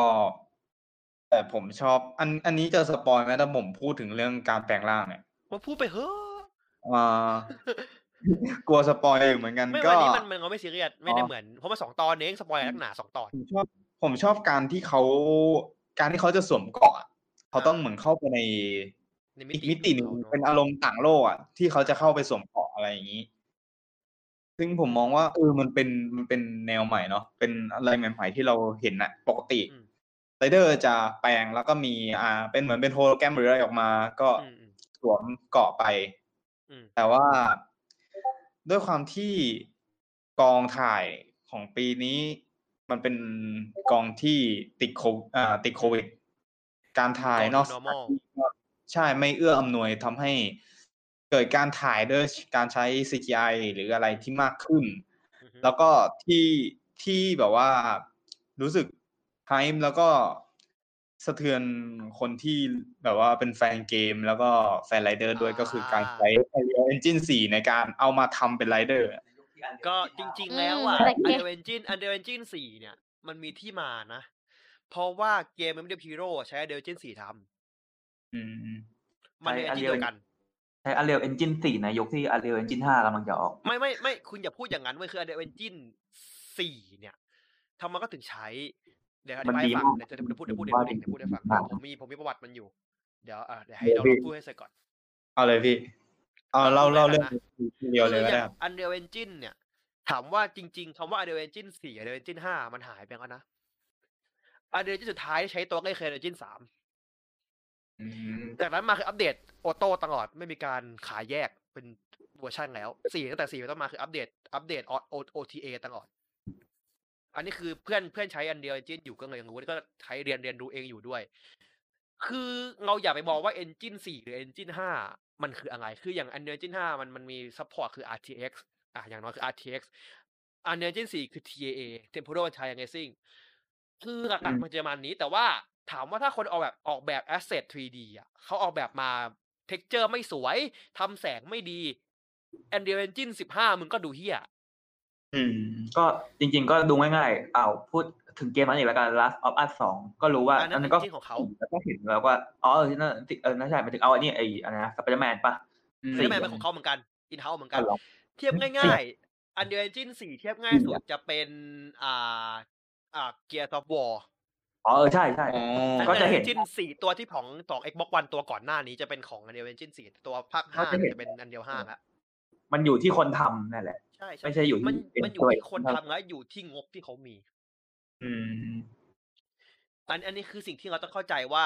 Unreal Engine ไม่ได้แปลว่าจะต้องออกสวยหรือว่า Engine ที่ดูกระจอกจะต้องออกมาทุเรศมันไม่เกี่ยวข้องกันมันอยู่ที่คนทำและอยู่ที่ว่าคือเนื่องจากปัญหาคือพวกไงดีการเรนเดอร์1ซีนอ่ะผมว่าน้องๆเข้าใจที่ว่าน้องๆเรียนสายหนังกันมาการเรนเดอร์1ซีนน่ะ24เฟรมต่อวินาทีเนี่ย1วินาที24เฟรมเรนเดอร์1ซีน24รอบไม่นับการที่ต้องมาทำกรีนสกรีนตัดกรีนสกรีนออกอีกซึ่งมันก็ใช้ CPU เยอะพอสมควรและไซเบอร์เนี่ยใช้เยอะมากเลยนะคือฉากอย่างภาคตอน2ทั้งตอนเกือบครึ่งตอนคือเป็นกรีนสกรีนหมดเลยแล้วเป็น 3D ใช่ ดังนั้นถ้าเขาทำสวยเนี่ยได้ดูเวทีคือเดือนหน้าเอาไหมอ่ะคือมันเป็นออกมันเป็นอย่างอะตอนไม่ได้เหมือนมันดังงเรียนที่มีเงินเดอร์คือดิสนีย์มีเงินเดอร์ฟาร์มอ่ะดิสนีย์มีคอมเป็นร้อยเครื่องพร้อมเงินเดอร์ให้คุณแต่นี่คือเขาไม่ได้มีเงินเดอร์ฟาร์มนะเขาไม่ได้งบเยอะเขาเอาซอสด้วยเราเห็นสตูดิโอขึ้นใช่ไหมเขาเอาซอสเขาให้สตูดิโอย่อยเป็นคนทำแบ่งเป็นซีนๆเหมือนที่มาเวลเขาทำอ่ะที่เห็นซีทีแม่งสตูดิโอขึ้นเป็นร้อยเพราะว่าหนึ่งฉากหนึ่งซีนแม่ก็แบ่งให้สตูดิโอหนึ่งทำหนึ่งซีนก็แบ่งให้สตูดิโอคือทำพร้อมกันมันเลยเก็บรายละเอียดได้ง่ายกว่าอย่างคิราเมะก็ยังให้สตูดิโอไทยทำคนไทยทำด้วยอย่างเงี้ยใช่คนไทยทำด้วยส่วนหนึ่งเป็นทีมส่วนหนึ่งไม่ทั้งหมดนะเขามีทีมของเขาด้วยญี่ปุ่นมีทีมไทยด้วยคนไทยก็ค่อนข้างทำงานในสายนี้เยอะเหมือนกันเยอะแต่ไม่ทำให้ไทยไงทำให้ต่างประเทศเพราะว่าเงินอาจารย์ผมเนี้ยก็ทำให้กาโร่ตัวไหน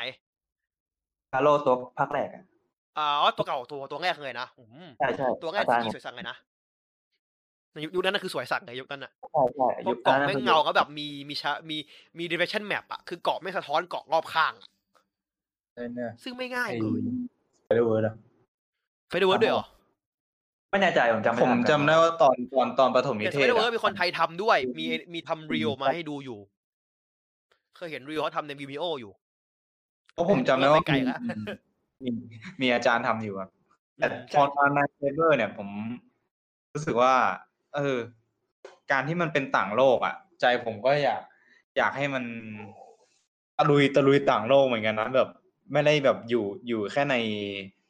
การถ่ายเป็นโลเคชั่นที่เป็นโลกหรอกทำไมคนต่างโลกถึงทำแอนิเมะไงถึงไม่ทำเป็นคนเล่นเหตุผลเนี้ยซึ่งผมคุยกับเพื่อนคุยกับรุ่นน้องเนี้ยแล้วรุ่นน้องเขาถามว่าเฮ้ยแล้วมันจะใช้งบป่ะพี่มันจะถ่ายไหวหรออะไรอย่างนี้ผมก็เลยบอกว่าถ้าเกิดมองไปที่คิวเรนเจอร์อ่ะการที่ทำต่างดาวอ่ะเขาก็ทำได้ไม่ใช่หรอปรับเฉดสีส่วนใหญ่มันคือใช้ซีนจริงใช่แต่เขาสามารถเมคให้มันเป็นความแล้วคอมโพสกับ 3D ใช่แต่ว่าอย่างคิวเรนเจอร์เนี้ยมันจะมีความเรียลลิสติกมากกว่าเซเบอร์เพราะคิวเรนเจอร์มันคือดาวจริงไงมันจะมีความเป็นโลกที่เป็นโลกในหนังสือไงใช่ซึ่งตอนนั้นผมคุยก่อนที่เซเบอร์จะแบบปล่อยตัวอย่างเลยนะผมคิดว่าเขาอาจจะเล่นต่างโลกที่เป็นโลกที่คล้ายๆคลึงกันแต่ว่าเป็นโลกที่เป็นเกี่ยวกับผู้กล้าเป็นอัศวินอะไรอย่างเงี้ยจริงๆผมมองงั้นแต่พอตัวอย่างออกมาความที่เป็นโลกวันเดอร์ผมเลยมองว่าอย่างนี้น่าจะยากละก็เกลียดคำนี้มากเลยอะวันเดอร์เนี่ยกูงอนอะวันดาหยุดหุบปากวันเดอร์อะไรวะไอ้สัตว์เพราะความที่มันแบบว่าเป็นโลกวันดาแล้วมันก็ต้องCGI ก็ต้องเข้ามาช่วยอะไรหลายอย่างซึ่งจากการที่โปรดิวเซอร์ออกมาพูดแซวๆตัวเองว่าเฮ้ยงบประมาณจะพอไหมอันเนี้ยอาจารย์ผมก็แชร์บทความนี้อยู่ของพี่ปอใช่ไหมเขาใช่ของเพจเงินเงาเรื่องเขาก็บอกว่าจริงๆมันก็น่ามันก็ต้องแก้ไขกันไปเนาะมันเป็นปัญหามันเป็นถ้ามันเป็นปัญหามันก็ต้องแก้ไขกันไปขึ้นกองเขาแต่ว่ามันก็เป็นงบประมาณมันก็เขาคิดตีมาแล้วเขาก็น่าจะต้องรับได้งบประมาณได้เขาก็ต้องรับได้อยู่แล้วสามัคคีกันว่าจะให้ผ่านไปทำไมแต่แรกวะพิชไม่ผ่านใช่แล้วน้องคิงลีพูดะมีอะไรไหมเพิ่มเติมไหมโชคดีที่ไม่มีคนพูดเรื่องดีไซน์เลยจะพูดจะยาวป่ะจะขอพูดก็ยาวจะขอพูดก่อนให้คุณไงไม่น่ายาวจะขอพูดก่อนเพราะผมไม่ยาวมากลองพูดก่อนพี่พูดก่อนผมพูดก่อนนะคืออันนี้จริงๆเราหงุดประเด็นเราจะพูดแค่ว่าเรื่องก่อนหลังดูนี่เขาคือเราไปไกลครับเราก็ปล่อยมันเลยตั้งเลยเราไม่ได้ย้อนกลับละไอออมค่อยบุกินาค่อยพูดอีกทีนึงเรื่องหนังดูตอนนี้เขาไปไกลกันละโทษเอเวผิดขอโทษครับไม่เป็นปัญหาอะไรเพราะดูมันอินครับเพราะว่าจริงๆแล้วผมมองว่าก่อนดูของผมผมรู้สึกว่าผมเฉยคือผมชอบอะไรไหมที่ผมชอบคือผมชอบไดเวอร์สวยผมชอบตรงนี้ชอบเข็มขัดแล้วก็ชอบคุณชิเนนอันนี้ก็คือคนที่เล่นโซเฟียอันนี้คือก็ชอบเพลงคือผมเนี่ยเคยได้ยินวงโตเกียวสกาออเคสตรามานิดนึงเพราะว่ารุ่นน้องในเฟซผมฟังแต่ผมก็ไม่เคยฟังจริงจังคือผมสะดุดเพราะว่า เพลง Almighty เนี่ยได้นักร้องนำอเล็กซานดรอสมาร้องซึ่งไม่ใช่วงเล็กๆนะเอาง่ายอเล็กซานดรอสเอาเพลงประกอบให้กับจัดเมนต์น่ะเกมของสตูดิโอยากุซ่าอ๋อจริงเหรอพี่จริงเพลงอเพลงจิโอเขาเป็น OP อ๋อเป็น OP เลยแล้วเกมนั้นคือมีนักแสดงระดับเทพมาเล่นหลายคนมากคือไม่ใช่วงตอกต่อยแล้วโตเกียวสกาพังก็คือไม่ได้วงตอกต่อยเหมือนกันอยู่มันเป็น10 ปีแล้วเคยมาไทยกลางไงคนไม่ค่อยแมสคือตอนแรกคนอย่างแรกคือคนไม่เทียบกับโอสก่อนเลยซึ่งจริงๆแล้วอ่ะผมว่าในมุมมองของผมสกาผมฟังสกาบางส่วนผมว่าความเป็นสกาที่แท้จริงก็คืออย่างโตเกียวสกาเพราะว่าสกามันจะไม่เร็วขนาดนั้นโอสคือเร่งจังหวะโอสคือจริงๆน่าจะแจ๊สมากกว่า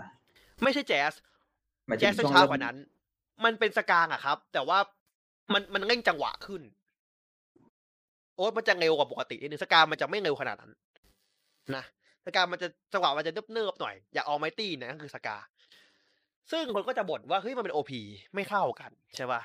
อันนี้ผมเข้าใจนะว่าผมเข้าใจว่ามันเพลงมันช้าแล้วไอ้เพลงนึงที่เป็นเพลงKamen Rider Saberที่เป็นเพลงปิดผมชอบตรงนี้เว้ยเพราะว่าคือมันเป็นการเซเมนต์ว่าเรื่องนี้แม่งจะต้องมีความตลกโปกฮาแน่ๆอย่างมากเพราะว่าเขาคงไม่ถึงขั้นว่ายอมเปลี่ยนเทดิชั่นตัวเองอีกรอบในการเอาเพลงปิดมาใส่ให้ไม่มีเต้นแล้วคนที่ออกท่าเต้นอ่ะก็คือระดับเคียกิอ่ะ46ซึ่งไม่ใช่เล่นๆแล้วเขาก็ทำงานบรอนน่ามาก่อนด้วยนะ10 ปีที่ไปเต้นกับบรอนน่ามาที่คอนเสิร์ตที่อเมริกาไปออนทัวร์เขาเลยทั้งคนนี้ไม่ใช่เล่นๆคนนี้คือของจริง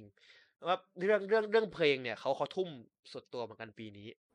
อันนี้เราพูดกันตามมุมโปรดักชันเนาะว่าเขาทุ่มสุดตัว BGM ก็ดีครับ BGM ทำดีคือเพลงปีนี้คือทุ่มสุดตัวแล้วก็นักแสดงปีนี้โอเคไหมพูดยากเพราะ2 ตอนยังพูดงานไม่ได้ต้องบอกว่าเองออมเมื่อกี้พูดกันนะชอบท่าเต้น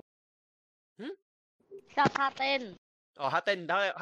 นสวยแต่ว่าอยากเห็นท่าเต้นเต็มๆว่ามันเต้นยังไงผมมองว่าท่าเต้นเต็มอ่ะอาจจะใส่ตัวละครในแคนของ Sword of Logos อ่ะมาแบบครบเลยเพราะตอนนี้ไม่เอาท่าเดาก็พอครับเปลี่ยนเลยใช่ไหมนะคือสิ่งที่สงสัยคือเราเห็นเมย์นางเอกเนี่ยมีตอนที่เต้นมีสมุดอยู่ในมือด้วยมันจะพาไปไหนได้หรือเปล่ามันเป็นบุ๊กเกตนะผมมองว่ามันเป็นบุ๊กเกตนะมันเป็นบุ๊กเปล่าเว้ยแต่ว่ามันอาจจะยังไงได้อีกไหมเพราะมันชอบซ่อนของใน OPED ไงอะไรเงี้ยแต่ว่าอันนี้เราไม่พูดถึงมากเพราะว่ามัน2 ตอนเราไม่พูดกันเยอะอย่างหนึ่งที่ชอบก่อนฉายนะก็คือรถของไอเบรดATV รถกูโบต้ามันนะ700,000นะครับพี่รู้ราคา3 ล้อป่ะนะ3 ล้อข้างหน้าล้อเดียวป่ะใช่ไหมใช่ข้างหลังล้อเดียวข้างหน้า2ข้างหลังจริงดิอันนี้ไม่เคยเห็นแบบขับชัดเจนไงหน้า2หลัง1ผมเจอในไทยแค่ครั้งเดียวเลยในชีวิตอะรถใหญ่อะพี่คือมันรถเป็นรถที่คือมันเหมาะกับตัวบางไงคือมันขี่สิงโตอ่ะมันก็ต้องออกใหญ่หน่อยจริงป่ะคือมันขี่สิงโตมาให้กูดูแล้วมันก็ต้องมีรถอย่างเงี้ยแหละ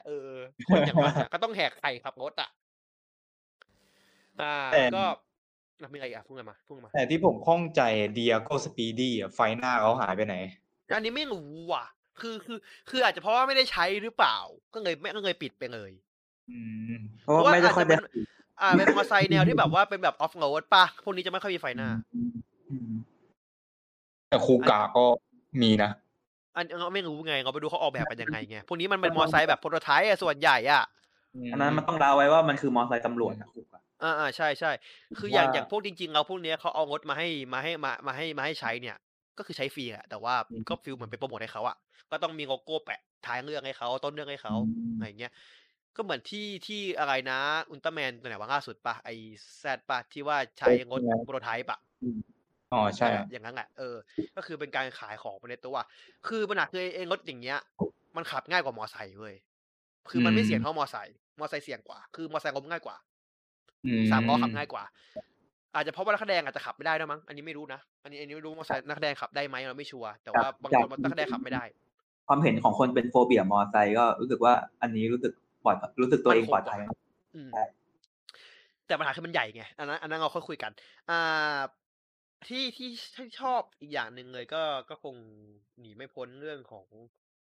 จริงๆคือชอบการที่เขาเอาคนเขียนโกสมาเขียนอย่างที่บอกว่าทุกอย่างมันเข้าล็อกของเขาอะคือทั้งธีมที่เป็นอดีตแต่ว่าพวกกับเรื่องเล่านิทานด้วยก็คือเขาชอบมีอยู่แล้วแล้วก็ความตลกโปกฮาที่เรารู้ว่าเขาให้ได้คือใครปฏิเสธไม่ได้ว่าโกสตลกผมว่าใครก็ปฏิเสธไม่ได้แต่ตัวความมันน่าคันแต่โกสตลกผมมองว่าโกสตลกแห้งไปหน่อยแต่ว่าเรื่องนี้ยังพอทำให้ผมขำได้อะคือโกสมันตลกแห้งอะจริงเพราะว่าตัวตลกมันคือโอนางิซึ่งเป็นพระเขาออกมุกลุงไปหน่อยโอนาริอ่ะตัวนี้นะคือถ้าตัวคอนนี้ไม่ใช่พระอาจจะฮากว่านี้พรพระมันเล่นยากไงเดี๋ยวมีดราม่าอีกสำลัวแต่เอาจริงๆสำลัวมันเมื่อกี้ทุกเรื่องเลยอะไรเรื่องพระมากใช่พี่เขาไม่ค่อยอะไรเรื่องพระมากในสังคมญี่ปุ่นเท่าไหร่ใช่ใช่แต่ว่าเรื่องพระเขาไม่ได้เสียเยอะเท่าไหร่แต่ว่ามันก็อาจจะมีตัวอย่างที่ไม่ดีกับเด็กไงแบบเฮ้ยเป็นพระเขาแบบแหลกปากวายๆตลอดเวอะไรอย่างเงี้ยแล้วพอเป็นที่เปลี่ยนผู้หญิงแทนมันก็ทำให้มันหลากหลายมากขึ้นครับเป็นผู้หญิงที่มีอำนาจเนี่ยพระเอกด้วยดูแก่นด้วยฮะคืออาชีพพระเอกอยู่กับมึงอ่ะเพราะมึงเป็นบก.มันอ่ะมันเลยว่ามันแบ็คเมย์กันได้ไงเพราะนั้นมันอยากไปไหนมันก็ต้องไปได้อันนี้คือสิ่งที่แบบว่าเมย์น่าจะมีความปั่นเยอะกว่าโอนังฮิพอสมควรแต่ผมว่าครับพี่โยคินาเลยคือไม่ใช่สงสัยว่าคือนางเอกเนี่ยดูแบบอาจจะแบบคล้ายๆอารมณ์แบบอากิโกะป่ะที่แบบยิ่งกว่าหนักมากเลยก็คือใหญ่เ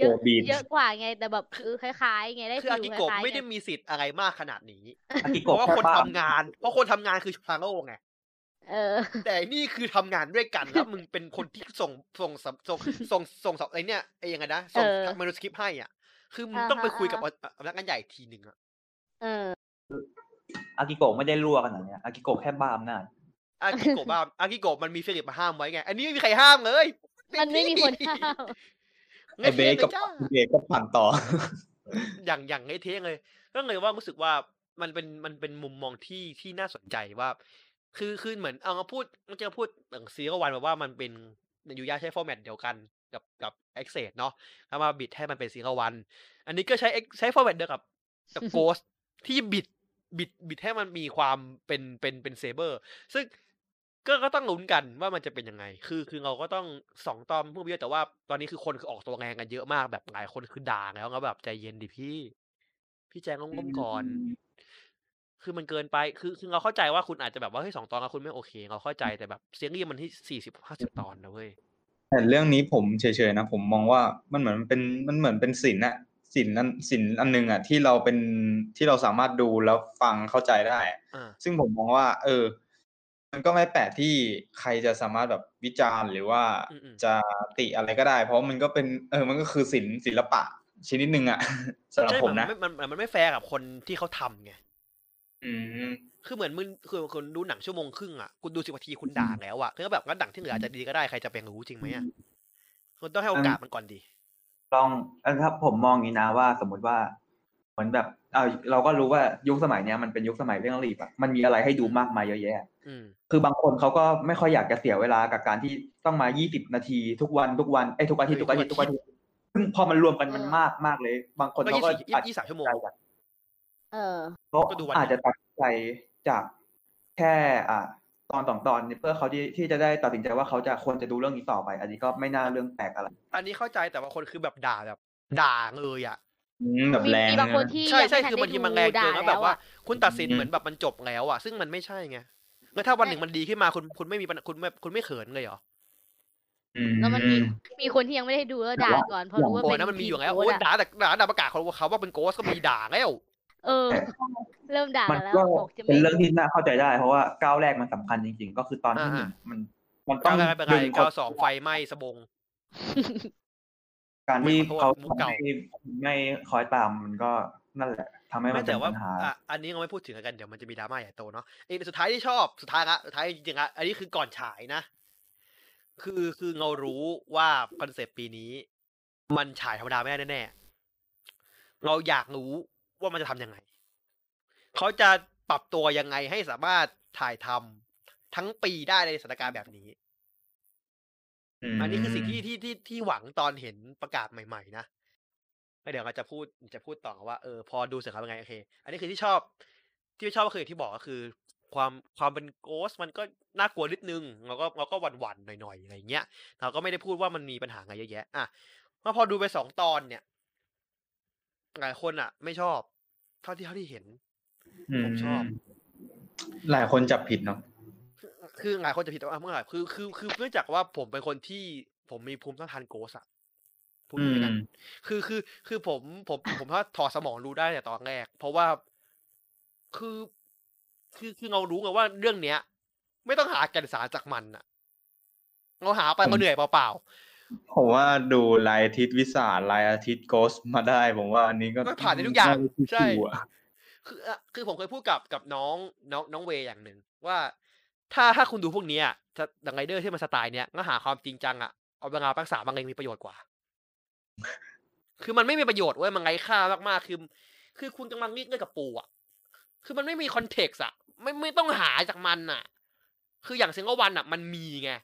คุณหาได้แต่นี่มันไม่มีเว้ยคือก็ดูก็รู้กันว่ามันเอามาเอาหาก็ดูไปถ้ามันดีก็คือค่อยว่าดีคืองดความคาดหวังตัวเองออกมาอยู่แล้วด้วยก็เลยไม่เจ็บปวดเท่าไหร่ก็เลยชอบเพราะว่าเราก็ไม่ได้หวังแต่แรกอยู่แล้วอะไรเงี้ยแต่ว่าหลายคนบ่นกันเราก็รู้สึกว่าไม่เดือดร้อนอะไรถามว่ามันน่าเบื่อไหมมันก็ไม่น่าเบื่อแต่แม่งเร็วมากแม่งแบบตอนสอบแม่งแปลงร่าง4รอบอ่ะสี่ครั้งอ่ะเดินเรื่องเร็วคือพระเอกแปลงร่าง2รอบและอีนั่นก็แปลงร่างอีก2รอบคือคงละ2รอบภายในตอน2ก็แบบเฮ้ยคืออย่างเรื่องอื่นที่ผ่านมาไรเดอร์แปลงร่างครั้งแรกอ่ะตอนแรกอ่ะจะแปลงร่างมาในช่วง5ทีท้ายคือต้องตัดโฆษณาก่อนแล้วค่อยแปลงร่างถูกไหมไอ้นี่คือแม่งครึ่งต่อแม่งแปลงร่างอ่ะแบบเฮ้ยทำให้ผมนึกถึงคิราเมเจอร์หรือเซนไตอย่างหนึ่งคืออย่างคิราเมเจอร์เนี่ยเอาที่มันฉายอยู่ตอนนี้ก็ได้คิราเมเจอร์ถ้าสังเกตอ่ะจะมีช่วงที่เขาแปลงร่างคือช่วงประมาณ10นาทีแรกแล้วก็10นาทีหลังใช่ครับเพราะมันเยอะไงตัวคอมันเยอะไงนั่นคือคิราเมเจอร์มันตัวคอมันเยอะมันเลยต้องรีบแปลงร่างมันมีหุ่นด้วยความที่ทีมโกสเข้ามาเนี่ยทำให้ผมรู้สึกโล่งใจนิดอย่างคือทีมทำ BGM กับฉากสู้สำหรับผมว่าทีมเนี้ยทำดีแต่เนื้อเรื่องผมก็แอบกลัวอยู่นิดนึงว่าการที่มันไปต่างโลกเนี่ยอันนี้คือเขาไปต่างโลกจริงๆหรือไปต่างโลกลงทะเลคืออันเนี้ยที่สนใจอ่ะคือแม้กระทั่งในตอน2ไอ้โงกอสเนี่ยก็ไม่ได้อยู่ต่างโลกนะเขาอยู่ข้างโลกเหนือใช่ๆก็เราอยากรู้ว่าโลกนั้นน่ะโลกวันเดอร์ที่เราเห็นในฉากแรกๆที่มีมังกรบินผ่านกับโลกวันเดอร์ที่มันเป็นหนังสือตัวพิกก็เป็นแย่ๆเนี่ยมันโลกเดียวกันหรือเปล่านั่นคือสิ่งที่เราอยากรู้แต่ก็คงเด็กก็คงได้รู้แหละเพราะว่าคือไอคนเขียนคนเนี้ยพี่แกชอบเอาเรื่องผสมงมโลกมาใส่ด้วยกันเว้ยคืออย่างเงี้ยทุกคนไม่ก็แบบว่าโลกกันมากับโลกมนุษย์ไม่จะปนกันก็แบบเงาอยู่แล้วอ่ะของโกสอ่ะโลกกันมามันคือนรกไงใช่ใช่แล้วมันจะโดนกับโลกมนุษย์ไงแล้วขอโทษนะไอมุกที่แบบเมืองส่วนหนึ่งลอยขึ้นเหนือเป็นพิกอะโกสมึงก็ใช้ไปแล้วเว้ยโกสก็ใช้ไปแล้ว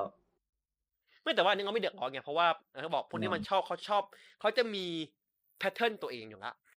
หรือว่าเขาจะเขียนให้มันดีหรือแย่กว่าของเก่าซึ่งเราก็ต้องรอดูแต่ที่ผมสนใจจริงๆอ่ะก็คือตอน2ตอนหนึ่งก่อนเอาตอนหนึ่งก่อนเอาสิ่งที่ชอบในตอนหนึ่งก่อนนะคือชอบเจ้าการที่มันมีโง่อีกใบหนึ่งให้เราเห็นชัดๆเลยอ่ะคือเราเห็นเลยว่ามันคืออะไรแบบไม่มีมังกรบินผ่านมียังไงแบบต้นไม้บังเอิญคือแบบปลาวาฬอะไรคือเห็นชัดว่าโง่นั้นมันคือโง่ที่แบบเป็นโง่จินตนาการจริงๆอ่ะที่ไม่ใช่แบบว่าโง่แบบตอกต่อยง่อยๆคือแล้วพอฉากแอคชั่นที่แม่งมีแบบวิ่งผ่านหนังสือแบบแม่งกลายเป็นแบบไปสู้กันบนอะไรแบบคือแบบแม่งแบบโอ้โห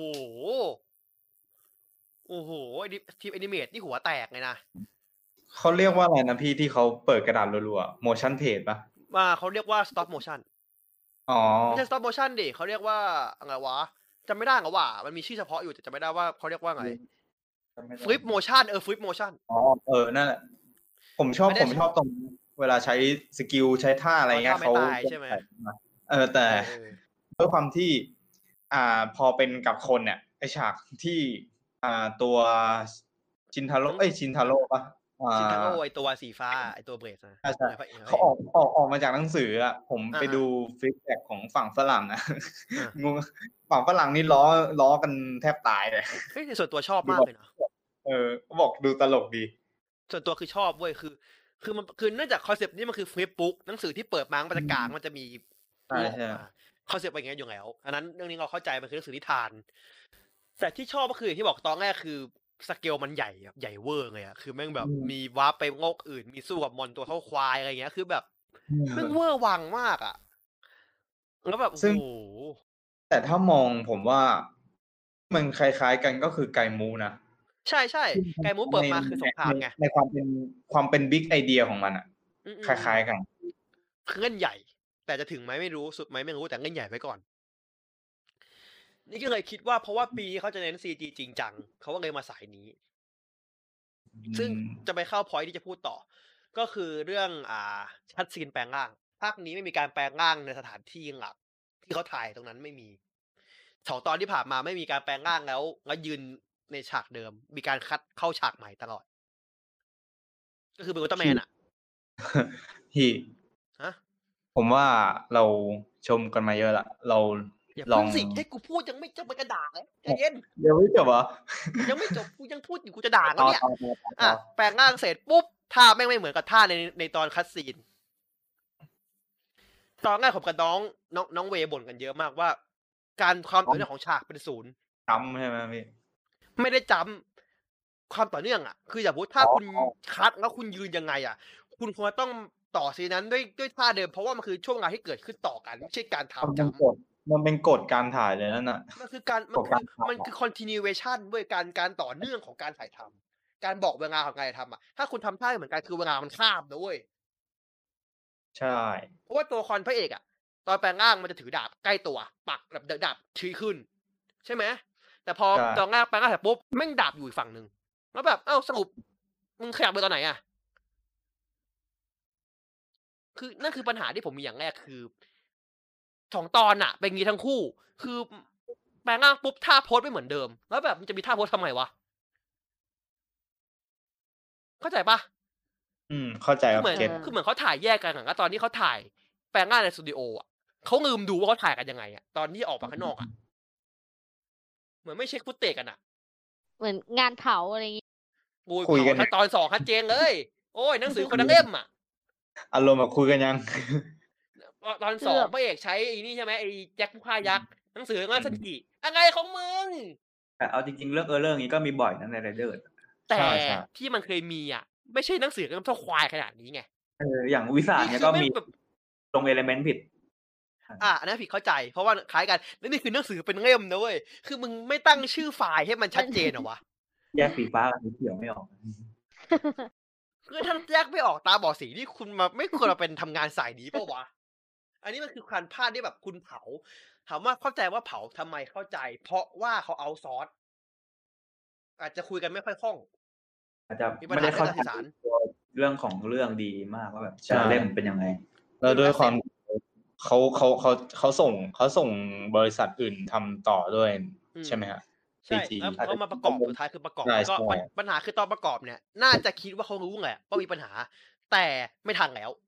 ต้องส่งเข้าสตูดิโอของเขาต้องของสถานีแล้วคนต้องแก้มือจับบูเลนะครับแก้บูเลอยู่ครับวันนี้แก้บูเลอยู่ครับตอนที่เอ็กเซดแปลงร่างเขาคันโยกไม่ได้บิดอ่ะก็แก้ในบูเลอันนั้นคือไม่เตะกันที่แบบว่าไงที่ไม่คันโยกบิดอ่ะครับกระโดดแปลงร่างไงเบลหนึ่งไงเบลสองอ่ะแม่งคันโยกไม่เปิดอ่ะก็แก้ในบูเลถามว่าคือมันไม่ใช่เรื่องจริงจังอะไรมากมายแต่มันบ่งบอกได้ถึงว่าเขายังไม่ใช่การปรับตัวอย่างนี้ไงคือเนื่องจากส่วนหนึ่งคือเรารู้แหละว่า CG ญี่ปุ่นแม่งแพงเพราะว่าค่าของที่เขาสูงแน่ๆคอมเครื่องนี้ญี่ปุ่นแพงมากครับคนถึงไม่เล่นเกมคอมก็เล่นคอนโซลเป็นหลักเพราะเขาไม่ได้เป็นประเทศที่ทำของพวกนี้ไม่ได้เอานำเข้าเยอะมากคอมคือการทำธุรกิจส่วนหนึ่งแล้วการเอาซอฟต์มาข้างนอกมันถูกกว่าอยู่แล้ว เพราะว่าอย่างประเทศไทยเนี่ยแรงงานขั้นต่ำของราคาถูกกว่าเขาเพราะเรามีค่าครองชีพต่ำกว่าใช่ไหมล่ะปัญหามันตามมาคือที่บอกเรื่องเวลาเขาไม่ตรงกับเขาไทม์โซนมีปัญหาสมมติถ้าเราคุยประชุมกันฝั่งนั้นแม่งทุ่มหนึ่งเรา5 โมงเย็นแล้วแบบเขาก็กลางแล้วก็ยังไม่เลิกเลยก็มีปัญหาเข้ามาอีกอะไรอย่างเงี้ยอันนี้คือพูดในมุมมองของตัวเองที่ทำงานต่างประเทศด้วยนะแล้วก็ปัญหาหนึ่งที่เจอก็คือภาษาเนี่ยสำคัญที่สุดคือจริงอาจจะมีคนพูดญี่ปุ่นได้ในทีมงานแต่มั่นใจว่าไม่ใช่ทุกคนแล้วถ้าเขาสื่อสารกันไม่ถูกต้องคนนั้นสื่อสารให้อีกคนต่อไม่เข้าใจพินาศซึ่งที่เกิดขึ้นท่านที่ดูตอนที่มีพลาดตีจีน่าจะเพราะว่าส่งไฟล์ไปแล้วแบบเขาไม่รู้ว่ามันคืออะไรคือเหมือนเขาทำตามสั่งมาแล้วก็แก้ไม่ทันอันนี้คือไม่ได้ว่าเขานะเขาเข้าใจว่าทุกอย่างมันเร่งรีบมากเขารีบทำเพราะว่าเรื่องงานมันชัดเจนว่าต้องฉายคือวันนี้ถ่ายมา6 ตอนล่วงหน้าประมาณฉาย1 ตอน 1ต้องฉายตอนเสร็จเสียงแล้วโดยประมาณนะแล้วซีจีมันไม่ได้มีแค่ฉากนั้นฉากเดียวเพราะตอน2ซีจีทำใหม่หมดเลยฉากแปลงร่างที่2 คนพร้อมกันแล้วก็ฉากแปลงร่างที่เป็นเองร่างใหม่ก็คือทำใหม่ใช้ซ้ำแค่ตัวเดียวก็คือของพระเอกพระร่างแรกใช้เยอะซีจีเยอะมากไม่แต่ว่าพระร่างแรกมันใช้ซ้ำได้ไงเพราะร่างแรกมันทำมาแล้วมันคือเหมือนอุลตร้าแมนตัดเข้าใส่ได้เลยไม่ต้องทำใหม่แต่ไม่รู้เขาจะแก้มุมกล้องหรือเปล่ารอบหลังเราก็ไม่รู้เขาต้องเรนเดอร์ใหม่อยู่ดีอะไรเงี้ยแต่ว่าเรา2เห็นว่าเขาแปลงร่างกันบ่อยมากแล้วครึ่งตอนคือ CG หมดเลยทำไมเสียงใครมันเป็นอย่างนั้นวะเสียงมันซ่าๆยังอยู่ใช่ไหมเนี่ยเห็นเงียบๆอยู่เนาะยังอยู่ก็นั่นแหละคือสิ่งที่ส่วนตัวว่ามีปัญหาคือเรื่องการเอาซอสแต่ว่ามันน่าสนใจที่ว่ามันคือการเรียนรู้ของเขาไงว่าเขาจะปรับตัวยังไงให้มันอยู่ครบปีให้ได้อย่างเรื่องที่บอกว่างบซีถ่วงงบ CG อ่ะเข้าใจฟิลแต่ว่าก็ต้องบริหารให้ได้เพราะว่าถ่ายนอกกองไม่ได้จริงๆมันก็ต้องแก้กันเองเขาดูว่าเขาจะแก้กันยังไงเพราะเรื่องนี้จะเป็นเรื่องที่สร้างมาตรฐานใหม่ให้ไรเดอร์ในอนาคตเลยเปลี่ยนไหมเซเบอร์เหรอพี่คิดอยู่เหมือนกันว่าแต่ว่าต้องบกมาที่คนเขียนอีกทีหนึ่งคือมองว่าเนี่ยแหละเขาที่โตเอดึงมาเพราะเรื่องนั่นแหละที่พี่พูดด้วยว่าเด็กไม่อ่านหนังสือแล้วด้วยความที่คนเนี้ยเขาเขียนเหมือนฟีดแบ็กจากที่ญี่ปุ่นคือเขาเป็นมิตรกับเด็กใช่เด็กชอบขายดีขายได้เด็กชอบแต่ผู้ใหญ่ไม่ชอบใช่แล้วว่าต่อเคสอย่างนี้มีเยอะแยะที่คนในญี่ปุ่นชอบคนนอกญี่ปุ่นไม่ชอบอย่างยกตัวอย่างก็ Pokémon XY อันนี้ชัดเจนมากเลยว่าพอมาเป็น Alola เป็นซันมูนคนชอบมากของขายดีมากแต่ตอนที่เป็น XYZ เนี่ยมันแบบตกควบเลยแต่ว่าคนนอกเกาะชอบหมดเลยมันจะมีความญี่ปุ่นกับความอินเตอร์มันจะแบบนิดนึงมันจะมีความที่ขัดแย้งเขาเจอเหมือนกันแต่ว่าเขาก็ต้องพยายามขายในเกาะเขาก่อนไม่แต่โกสคือมันเอาฮีโร่ตัวหลักคือเป็นฮีโร่ของญี่ปุ่นไง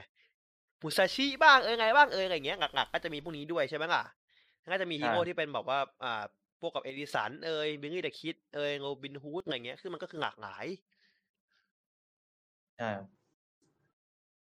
แต่นี่หลากหลายกว่าเรื่องนี้จะหลากหลายกว่าเรื่องนี้จะเน้นอินเตอร์มากกว่าซึ่งตอนประกาศเนี่ยรู้สึกว่าตอนแถลงการเขาจะพูดเจาะไปเลยว่าเนื้อหาเรื่องนี้เขาจะขายเด็กแบบจัดเต็มเลยเหมือนรู้สึกว่าเขาพูดอย่างนี้นะถ้าไม่จริงก็น่าจะฟังผิดไม่รู้เหมือนกันนะแต่ไม่แน่ใจเหมือนกัน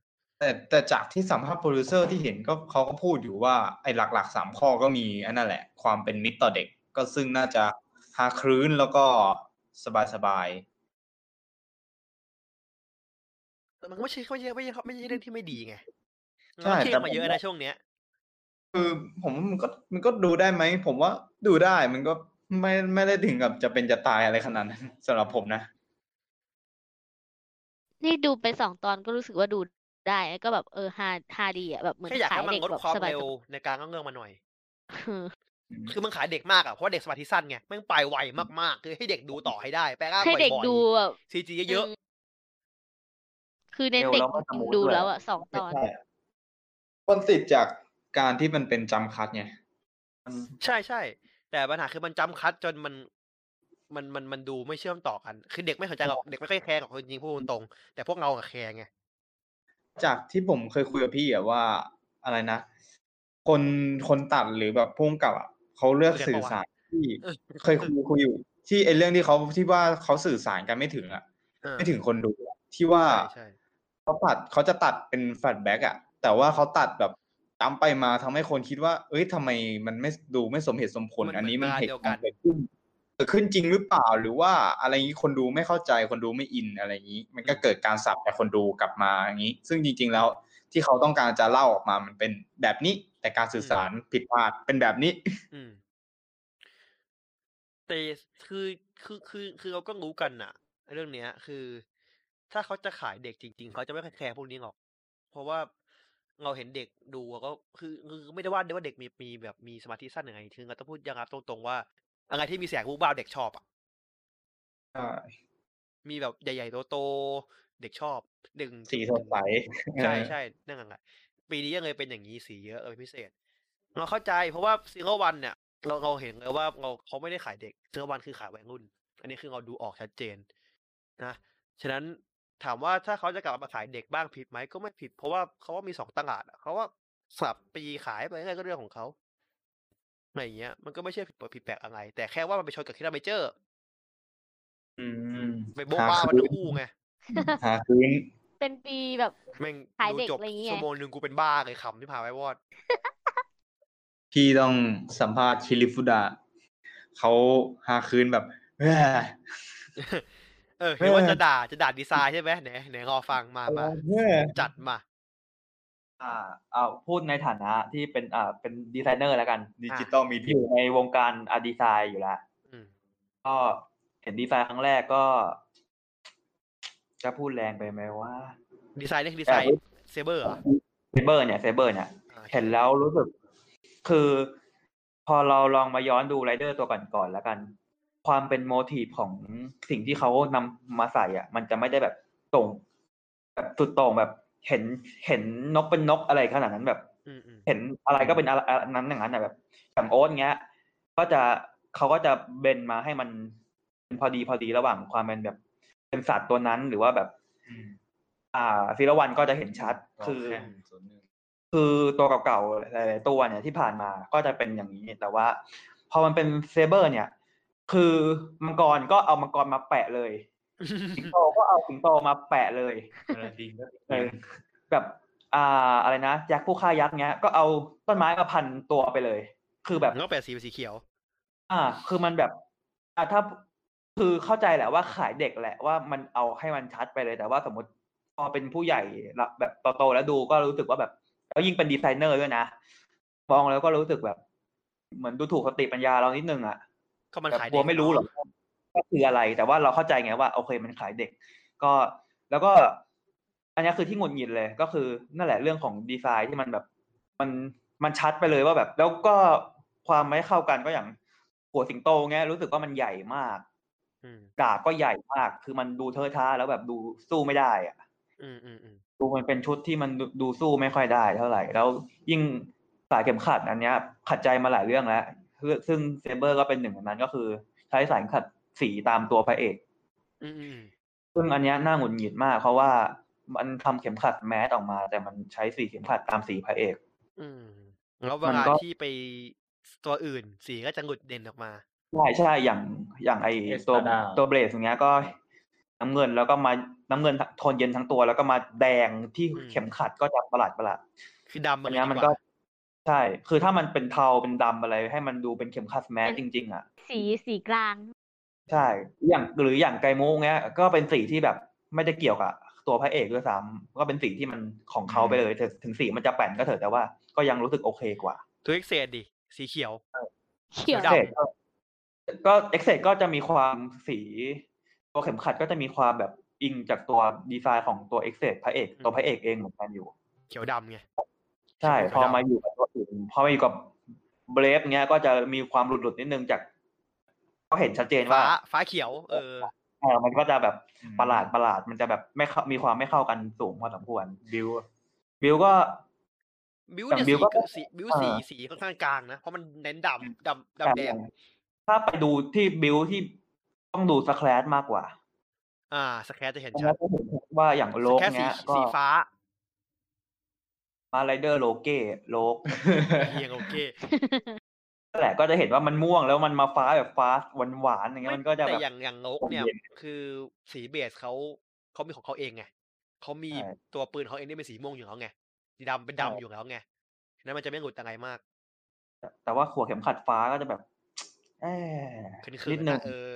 มันจะแบบคือเขาเป็นตัวที่ดูมืดมนหน่อยเขาจะดูเข้มๆอ่ะแล้วเข็มขัดมันฟ้าหวานเย็นขนาดนั้นก็จะแบบนิดนึงออกแบบให้บรรโจคนเดียวจริงแต่ว่าอย่างอัลกริสเนี้ยมันพอถูถ่ายมันเป็นเหลืองฟ้ามันจะเป็นสีที่มันคู่กันได้ถึงมันแต่มันแล้วก็มีไอ้อะไรนะไอ้อาวุธไร้ประโยชน์ของมันอีกสีฟ้าไอ้สกิลอะไรนั่นแหละช่างแม่งเหอะก็ยังพอถูถ่ายได้ว่าแบบมันก็เป็นฟ้าเป็นเหลืองอะไรเงี้ยที่เป็นสีที่มันคู่เข้ากันอย่างพอมาดูตัวเรื่องของเซเบอร์เองเนี่ยก็ทุกคนก็จะสีเขาก็จะคุมโทนแต่ว่าเข็มขัดมันหลุดไปเลยแล้วก็หงุดหงิดนิดนึงตรงเขาเนี่ยหนึ่งแล้วที่มันน่าหงุดหงิดมากๆใครๆก็หงุดหงิดคิดอยู่ว่าเรื่องนี้จะแบบน่าจะโดนล้อหนักเวลาทำเป็นของเล่นนะแบบหยิบคือแบบถือตัวของตัวไรเดอร์แล้วก็มาไล่ฟันกันอย่างเงี้ยน่าจะเอาดาบมาติดหัวก็บอกน่าจะสนุกเลยแล้วก็จริงๆดีไซน์ก็รู้สึกว่าร่างแรกมันแอบรู้สึกว่าเยอะไปหน่อยไม่หน่อยด้วยมีทั้งหน้าที่เป็นกากบาทมันยัดมาเยอะเกินไปยัดจนแบบแล้วก็ยัดมาแล้วก็ไอ้ผ้าคลุมข้างล่างอันนี้หงุดหงิดนิดนึงก็คือมันมีข้างเดียวแล้วมันไม่เท่คือพอมันเป็นมันเหมือนแบบ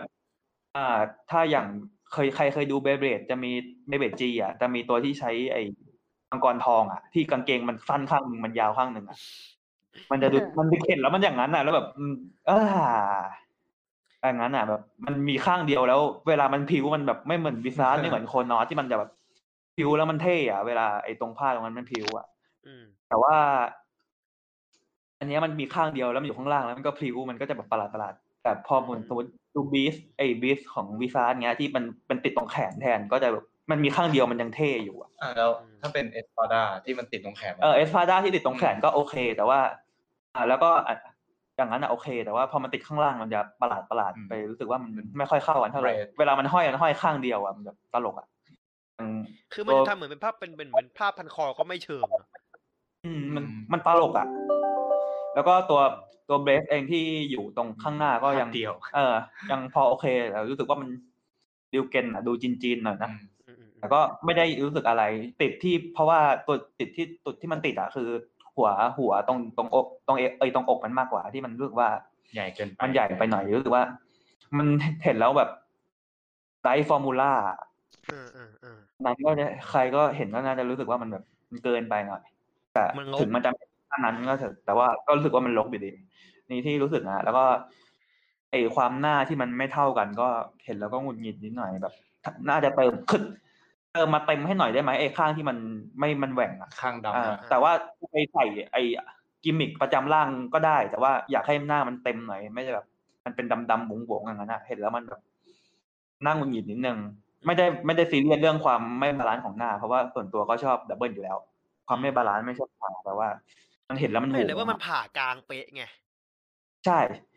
อันนี้มันโหงมันเหมือนมันเบี้ยวไปฝั่งหนึ่งใช่เหมือนแบบไม่ได้กดไอ้อันติเนตตอนวางไม่ได้กดเข้ากริดใช่ไม่ได้เปิดสมาร์ทกริดแล้วก็แบบมันก็จะแบบไม่สแนปกริดอันนี้คือเรื่องดีไซน์เนี่ยจริงๆเรื่องดีไซน์เนี่ยมันต้องออกร่างใหม่อีกไงเพราะว่ามันจะมีอาจจะมีการกลับปรับปรุงในร่างใหม่ก็เป็นไปได้นี่เราก็แต่ว่าคือพอมันเป็นร่างแรกอย่างต้องเอาไปร่างที่เห็นบ่อยสุดใช่เพราะว่าฟิกวาร์ดยังไงมันบังคับซื้ออยู่แล้วร่างแรกคนเล่นฟิกวาร์ดก็คงจะต้องเก็บร่างแรกหมดทุกตัวอยู่แล้วเห็นอย่างนี้มันก็แบบระเหี่ยใจนิดนึงหงุดหงิดเนาะ ใช่ใช่แล้วก็ตอนเปิดตัวไรเดอร์มีภาพปิดไรเดอร์คนอื่นมาก็คือเคนซัมเอสปาดาแล้วก็บัสเตอร์แล้วก็คาลิเบอร์อ่ะที่เห็นกันก็ดีไซน์ของตัวอื่นก็ที่เห็นนะตอนที่เห็นที่เป็นตัวปิดนะค่อนข้างชอบบัสเตอร์เป็นพิเศษเพราะว่ารู้สึกว่าหัวมันไม่ใหญ่พอเทียบกับหัวมันเล็กกว่าชาวบ้านแต่พอมาเห็นของจริงก็รู้สึกว่าโอ้ยโคตรใหญ่เลยไม่คิดมันจะเป็นมุมที่ไม่แย่อะคืออันนั้นมันคนอื่นมันตั้งตรงแต่นี้มันกดลงมามันเลยรู้สึกว่าใช่ๆมันหัวมันลงมามันเลยดูเล็กลงก็เลยรู้สึกว่าบัสเตอร์เป็นตัวที่แล้วก็มันสีมันสว่างๆหน่อยบัสเตอร์มันคอเขาสั้นกว่าด้วยป่ะใช่แล้วก็เป็นคนชอบเข้าไหล่พวกบ้าแบบพวกแบบตัวแทงอ่ะความเป็นตัวแทงอย่างนึงคือดาบเขาใหญ่ด้วยมันเลยดูเล็กไปหมดชอบความเป็นแทงอ่ะแบบExcel อะไรเงี้ยที่แบบดูดาวดีๆเองอ่ะใช่แล้วก็เลยชอบตัวนี้เป็นพิเศษแล้วก็ตอนหน้ามาก็นี่แล้วก็มีตัวอื่นอย่างเคนซานี้ก็เห็นตอนนี้ยังรู้สึกว่าโอเคอยู่ไม่ได้อะไรมากแล้วก็เอสฟาด้าที่เห็นตอนนั้นก็มันเห็นข้างเดียวก็เลยรู้สึกว่าก็น่าจะดีมาก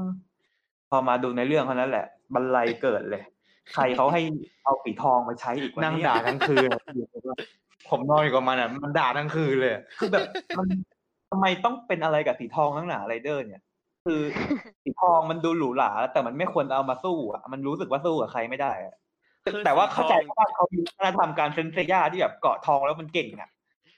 แบบมองแง่ของความเป็นจริงเกาะทองมันดูสู้ใครไม่ได้อ่ะแบบถ้าลองดูในยุคสมัยเนี้ยความเป็นทองมันจะแบบถ้าอย่างความเป็นหรูหรามันจะดูสู้ใครไม่เข้าใจอย่างถ้าอย่างไมฮีโร่ก็มีอาโอยามะที่มันเป็นวิงอ่ะก็จะรู้สึกว่ามันตัวจ้อนนะมันแบบสู้ใครไม่ได้อ่ะมันจะมีตัวนึงที่สีทองแล้วทำสวยก็คือตัวไอในไอตัวชื่ออะไรนะไอตัววิสาที่มันตัวดำๆทองๆอ่ะเยี่ยบอสก็อันนั้นเขาเอาดำมาตัดให้ความแล้วก็นั่นคือมันเป็นตัวที่ไม่ได้สู้ตรงๆไงมันใช้เวทสู้ไงมันไงดูเท่แบบยืนแบบยืนกลางมืออย่างเดียวอ่ะหรือแบบคิงฟอร์มอย่างเงี้ยก็จะให้ความรู้สึกว่าเป็นราชาดูแบบยิ่งใหญ่ก็จะรู้สึกว่าฟอร์มดาบมันช่วยไงดาบมันช่วยแบกดาบมันใหญ่โอมาก็ได้โอมามันในนี่คือโอมาเนี่ยอย่างที่บอกโอมามันไม่ค่อยได้แบบว่าสู้กับกิ้งไงมันถ้าทองกับมึงกิ้งเนี่ยมันจบเลยไงมันออกสเต็ปไม่เยอะด้วยมันก็แค่เดินไปต่อยแบบต่อยธรรมดามันไม่ได้ออกสเต็ปเยอะแต่ว่าแบบ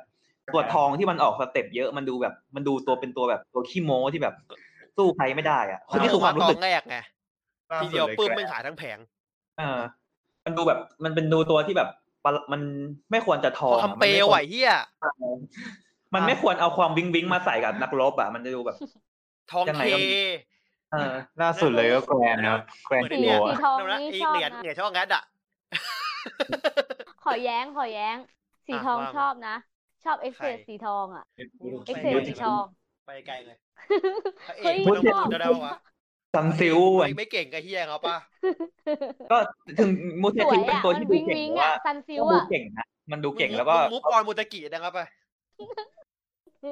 แต่เห็นเอสปาด้ามันเป็นทองเป็นขาวเป็นแบบวิ่งๆก็ไม่ค่อยชอบใจคือเอสปาด้ามันกิ้งแน่ๆไงเขาจะว่าเพราะมันเป็นตัวร้ายมันกิ้งแน่ๆตัวตรงแล้วกิ้งแน่ๆเลยผมไม่สปอยนะเห็นแล้วแบบมันนั่ง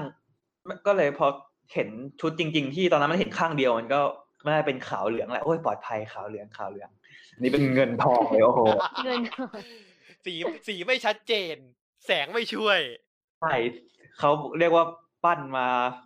ตอกขายฝันเรานี่หว่าไม่ตอนปั้นมาใช้สี CMYK เว้ยใช้ RGB สีเพี้ยนจบเลยอ่ะมีอีกไหมก่อนที่เราจะจบช่วงนี้กันไปใครอยากจะทิ้งท้ายไหมอันนี้เป็นแง่ของดีไซน์นะที่ไม่ชอบแล้วก็นี่ยังมีอีกอันนี้คือแค่ดีไซน์ของจริงว่ะตัดอันจริงแล้วก็เรื่องเข็มขัดก็ไม่ค่อยชอบนิดนึงก็คือชอบที่มันเป็นดาบอ่ะนะโอเคพอมันเป็นของเล่นน่ะดูดีอยู่แต่พอไม่คือไม่ชอบตอนดึงออกมาไม่อันไหนมันโหวงสองข้างอ่ะรู้สึกว่าแบบไอตัวหัวเข็มขัดที่เป็นปลอกดาบที่มันโหวงสองข้างเลยมันทะลุถึงท้องก็จะแบบรู้สึกนิดนึงว่าแบบนู่นจริงๆน่าจะทำทึบมันเนาะหรือว่าอาจจะมี DLC เสริมที่แบบทำไมถึงทำโหวงมันได้ใช่ต้องดูในอนาคตเพราะเสียงมันอยู่ที่ตัวใช่มันเป็น มันเป็นพลาสติกโง่ๆไปเลยอันนึงแล้วก็เดียวจริงๆแล้วก็ตัวหนังสือที่แบ่งมาสามประเภทรู้สึกว่าถ้าในฐานะคนเป็นกิ๊กหนังสืออ่ะยังรู้สึกว่าไม่น่าจะพอมั้งถ้ามันแบ่งแค่นี้แล้วมันแบ่งมาประหลาดๆอ่ะมันเป็นสัตว์แฟนตาซีแล้วก็เป็นสัตว์ที่เป็นสัตว์จริงๆนิทานคือมันดูไม่ค่อยแมทถ้ามันเป็นแบบมันน่าจะมีวิธีที่แบ่งให้ได้ดีกว่านี้อาจจะเป็นแบบเครื่องยนต์เนี้ยที่เป็นพวกเป็นเชิงสารคดีก็ได้อะไรเงี้ยแบบพวกแบบวิทยาศาสตร์อะไรเงี้ยนี่ยังไม่เข้าใจระบบ3เรื่องของมันว่าต้องวางยังไงถึงจะได้ไม่เข้าใจว่าทำไมถึงแบ่งมาเป็นแบบเนี้ยคือรู้ว่าฝั่งซ้ายสุดนี่คือไอเทมใช่มั้ยอันช่องที่3คือไอเทมช่อง2คือร่างเสริมช่อง5คือร่างหลักเอ้ยไม่เกี่ยวพี่เพราะว่าแต่ตัวอย่าง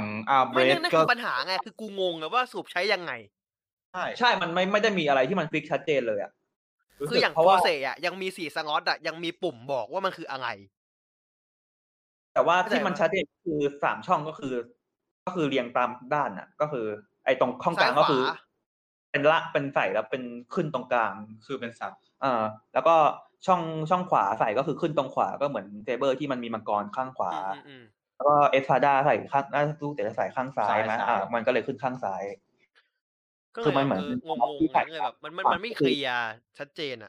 มันแบ่งเป็น3ส่วนแบบแนวตั้งอันนี้ที่เข้าใจได้แต่ว่าไอ้ที่งงๆก็คือดึงดาบออกมาแล้วมันใหญ่กว่าเดิมเพราะดาบมันดึงมาเล็กแล้วก็ไฟพุ่มมาฟึ่มขยายดาบขวดเล็กแล้วดึงออกมาปุ๊บมันใหญ่ก็เลยรู้สึกว่าแบบอีกแล้วเหรอวะก็ต้องเข้าใจจะให้ถือดาบกันมามันก็ตัวเอียงอ่ะใช่ก็เข้าใจแต่จริงๆถ้าดีไซน์ให้มันดึงข้างน่าจะเท่กว่านะดึงข้างมันก็จะแปลกๆเพราะว่าเข็มขัดมันก็จะต้องลงพื้นอ่ะต้องหันลงเหมือนอารมณ์เหมือนเซนเซอร์ของไดรฟ์ที่แบบตัวผัดกับตัวไม่ต้องมีเข็มขัดก็ได้เป็นปอกดาบไปเลยดีกว่าเป็นดาบไปก็ได้อ่ะเป็นดาบทั้งนั้นไปเลยก็เข้าใจว่าอยากเล่นกิมมิคเรื่องดึงดาบนั่นแหละแต่ว่าแบบพอมันใหญ่ข้างหน้าแล้วเล็กแล้วใหญ่ก็จะแบบรู้สึกประหลาดใช่ความแบบสมจริงแต่เราก็เข้าใจว่ามันขายเด็กอ่ะเราก็ไม่ได้อะไรมากมันได้เป็นแฟนตาซีไปแล้วบัสเตอร์ยัง60เซนต์เองแล้วก็ที่ไม่ชอบอีกอย่างก็คือหน้าหนังสือหน้าที่เป็นหน้าแปลงร่างที่เป็นหน้าตัวละครไม่เข้าใจว่าทำไมต้องยืนท่านั้นไอ้ที่เป็นต้องแขนตั้งข้างนึงอีกข้างนึงก็เป็นแขนยืดอ่ะท่าดูไม่เก่งอ่ะท่าดูเก่งกังดูเหมือนวิสาดอ่ะที่แบบท่าโพสวิสาดแต่มันก็ไม่ใช่ก็ผายมือแต่ถ้าโพสวิสาดมันก็ดูสง่าไงแต่อันนี้มันดูแบบเก๊ๆกังๆนั่นแหละวิสาดมันมีผ้าคลุมใช่คืออันท่านั้นเค้าแบบเค้าด้วยโพสิชั่นมันยังโอเคกว่าอันนี้มันดูแบบประหลาดก็เลยตรงหน้าหนังสือก็ไม่ค่อยชอบตรงนี้แต่ว่าด้วยความเป็นกิ๊กหนังสือแหละเอาหนังสือมาเล่นก็ค่อนข้างประทับใจนะตรงนี้ที่เป็นใช่ๆด้วยความที่เราเป็นกิ๊กหนังสือเรารู้สึกว่าคนยุคนี้อ่านหนังสือน้อยลงจริงๆรู้สึกว่าไปงานหนังสือแล้วแบบคนไปมันเริ่มน้อยลงเรื่อยๆแล้วก็รู้สึกว่านั่นแหละเราเห็นถึงตรงเนี้ยว่ากลัวหนังสือจะตายอ่ะการที่เขาเอากลับมาไม่ว่าจะเป็นเรื่องแค่นิทานก็มันก็คือการส่งเสริมการอ่านที่ดีใช่ใช่แล้วก็อย่างที่ตอนที่2อ่ะพระเอกตอนที่ไอเชื่อนะซินทังโอใช่ป่ะที่มันเอาหนังสือไปแปะครับพระเอกบอกเฮ้ยมันเรียนรู้ได้ด้วยเหรอแบบมันคิดว่ามันพูดซับแต่มันอีสเงินนิ่งอ่ะคือแบบว่าดาบเรียนรู้จากหนังสืออ่ะใช่ก็คือดาบอ่านหนังสือเว้ยใช่เพราะว่าอย่างตัวผมเองผมเป็นคนที่ถือคติว่าความรู้คือพลังอยู่แล้วผมก็จะชอบคอนเซ็ปต์เรื่องนี้อ่ะจริงๆคอนเซ็ปต์เรื่องนี้เลยปัญญามันคือพลังจริงๆอ่ะยิ่งอ่านมากเราก็ยิ่งเก่งกว่าชาวบ้านก็ไม่ว่าจะอ่านอะไรก็ตามอ่านบันเทิงคดีสารคดีการอ่านเนี่ยแหละมันช่วยเราได้จริงๆแล้วก็พอมาดูในตอนที่1ว่ากันตามตรงไม่ค่อยถูกใจเท่าไหร่อย่างแรกเลยคือความไม่สมูทของเนื้อหารู้สึกว่ามันฉับตลอดเวลา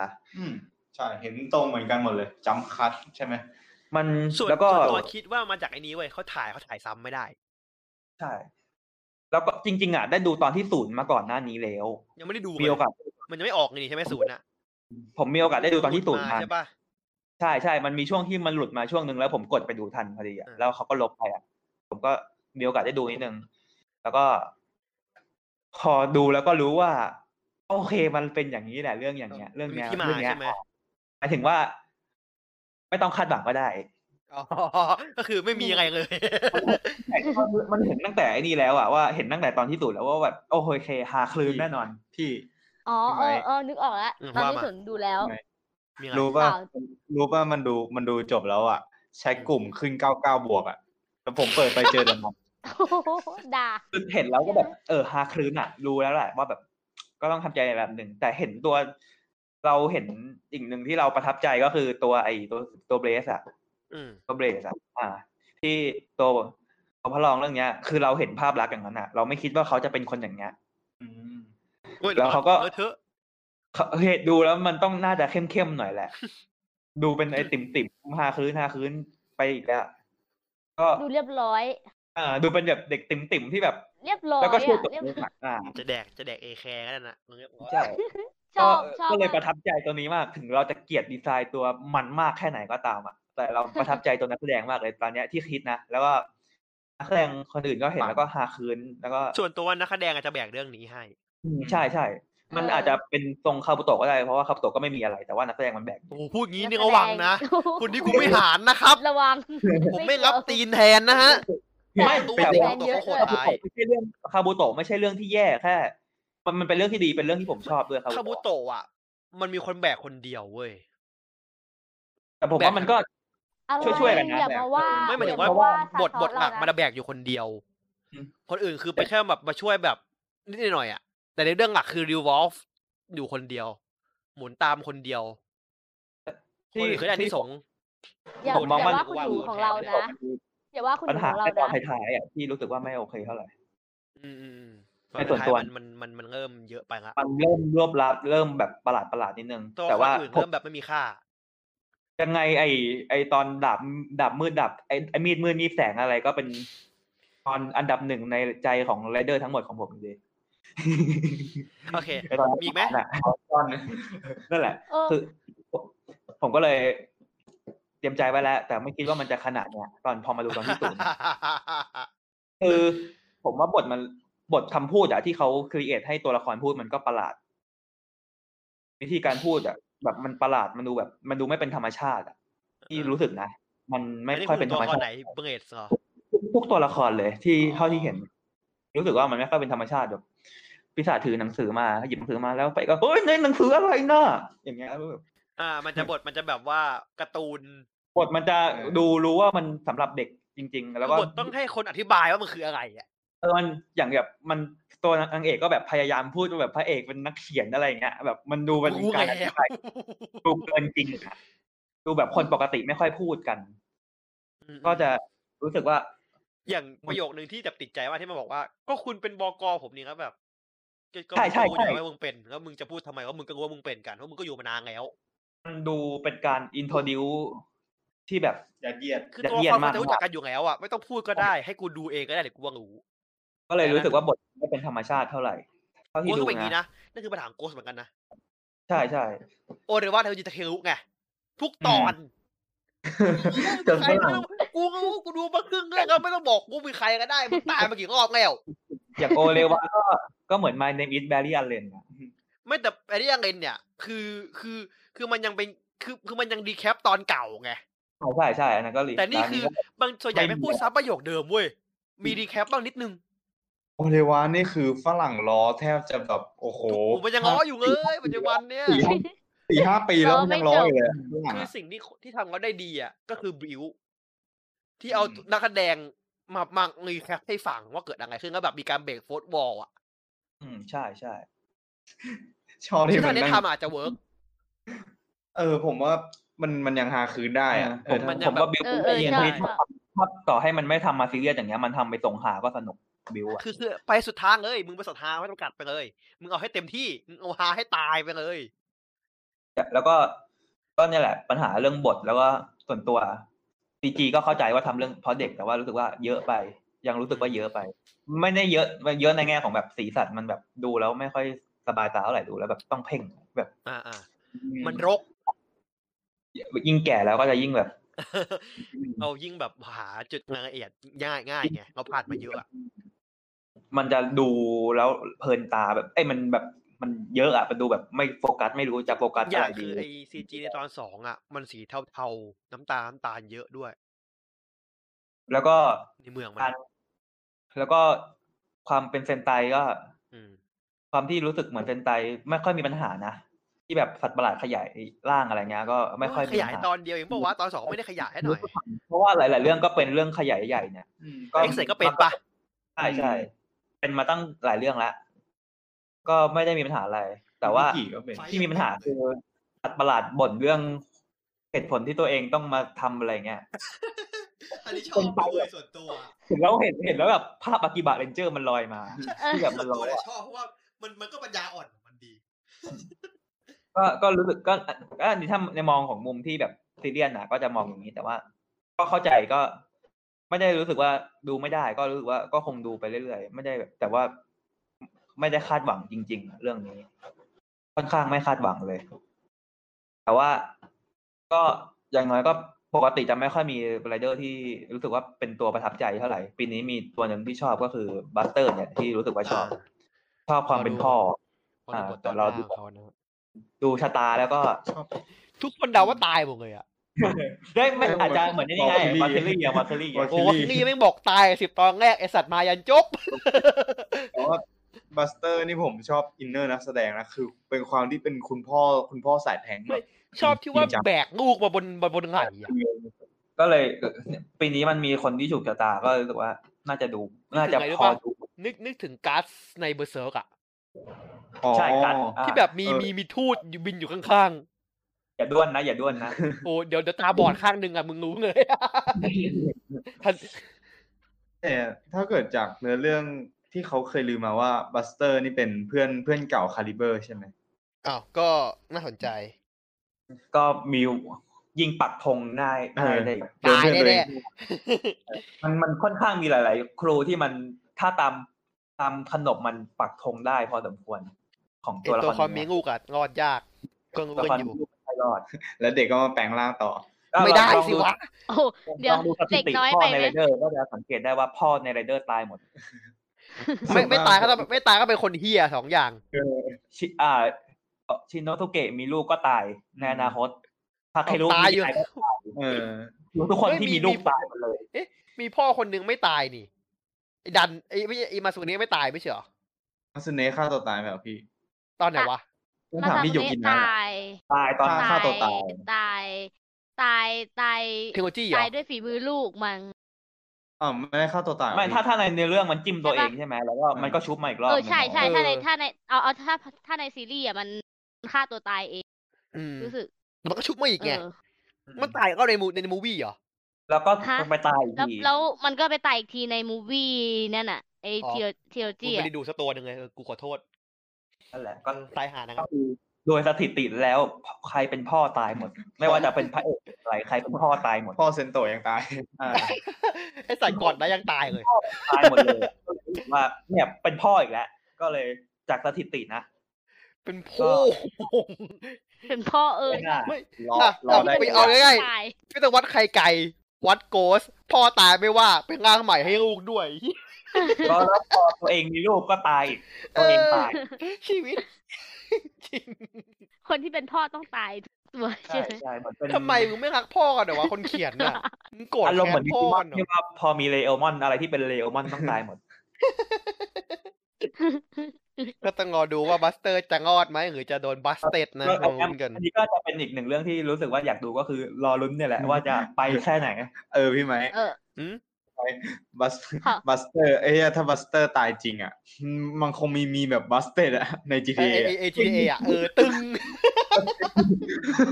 แล้วก็ไม่ต้องเป็นเวสเต็ดไงบัสเต็ดแค่โดนจับแล้วก็ด้วยความที่มันเป็นไอ้เกนบุด้วยเต่าดำ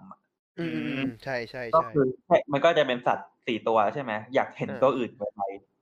ก็จะมีมั้ยทงไม่น่าวะแต่คือมันโผล่มาแล้วหน้ามันตายก็ได้เราจะจบไปตายก็ได้จริงๆมันโปรมาอย่างเงี้ยพวกญี่ปุ่นชอบเล่นอะไรที่มันเป็นไอ้แก๊งเนี้ยจะเล่นบ่อยไอ้พวกสัตว์4ตัวเนี่ยนินจาเต่าที่แบบเป็นสัตว์เทพ4ตัวสิวะเต่าดำไอ้พยัคฆ์ขาวอะไรเนี่ยไอ้แก๊งเบเบดอ่ะถ้าเราจะพูดกันก็คือแล้วมังกรอะไรอย่างเงี้ยตัวใหญ่จะเล่นกัน4ตัวตอนนั้นที่จะไอ้ทิศกลางก็คือไอ้มังกรทองจะมาสักทีแต่ว่าเราแค่4ตัวมาเลยเดี๋ยวตุ้งแช่คือผมมองว่าเซเบอร์ผมคาดหวังอีกอย่างนึงคืออยากให้มีแคนเยอะๆอ่ะ จากตัวอย่างมันก็ยังมีเงาพวกเหมือนเป็นทีมอื่นหรือว่าอาจจะให้มีไรเดอร์ผู้หญิงเราโปรแกรมกันแล้วก็อย่างไอ้เกนบุมันก็คือมันเป็นสัตว์เทพมันก็น่าจะเก่งก็มันจะตายเหรอวะอย่างเงี้ยมันก็มีอย่างนึงคือ2อย่างไม่ตายก็ย้ายฝั่งอ่ะมี2อย่าง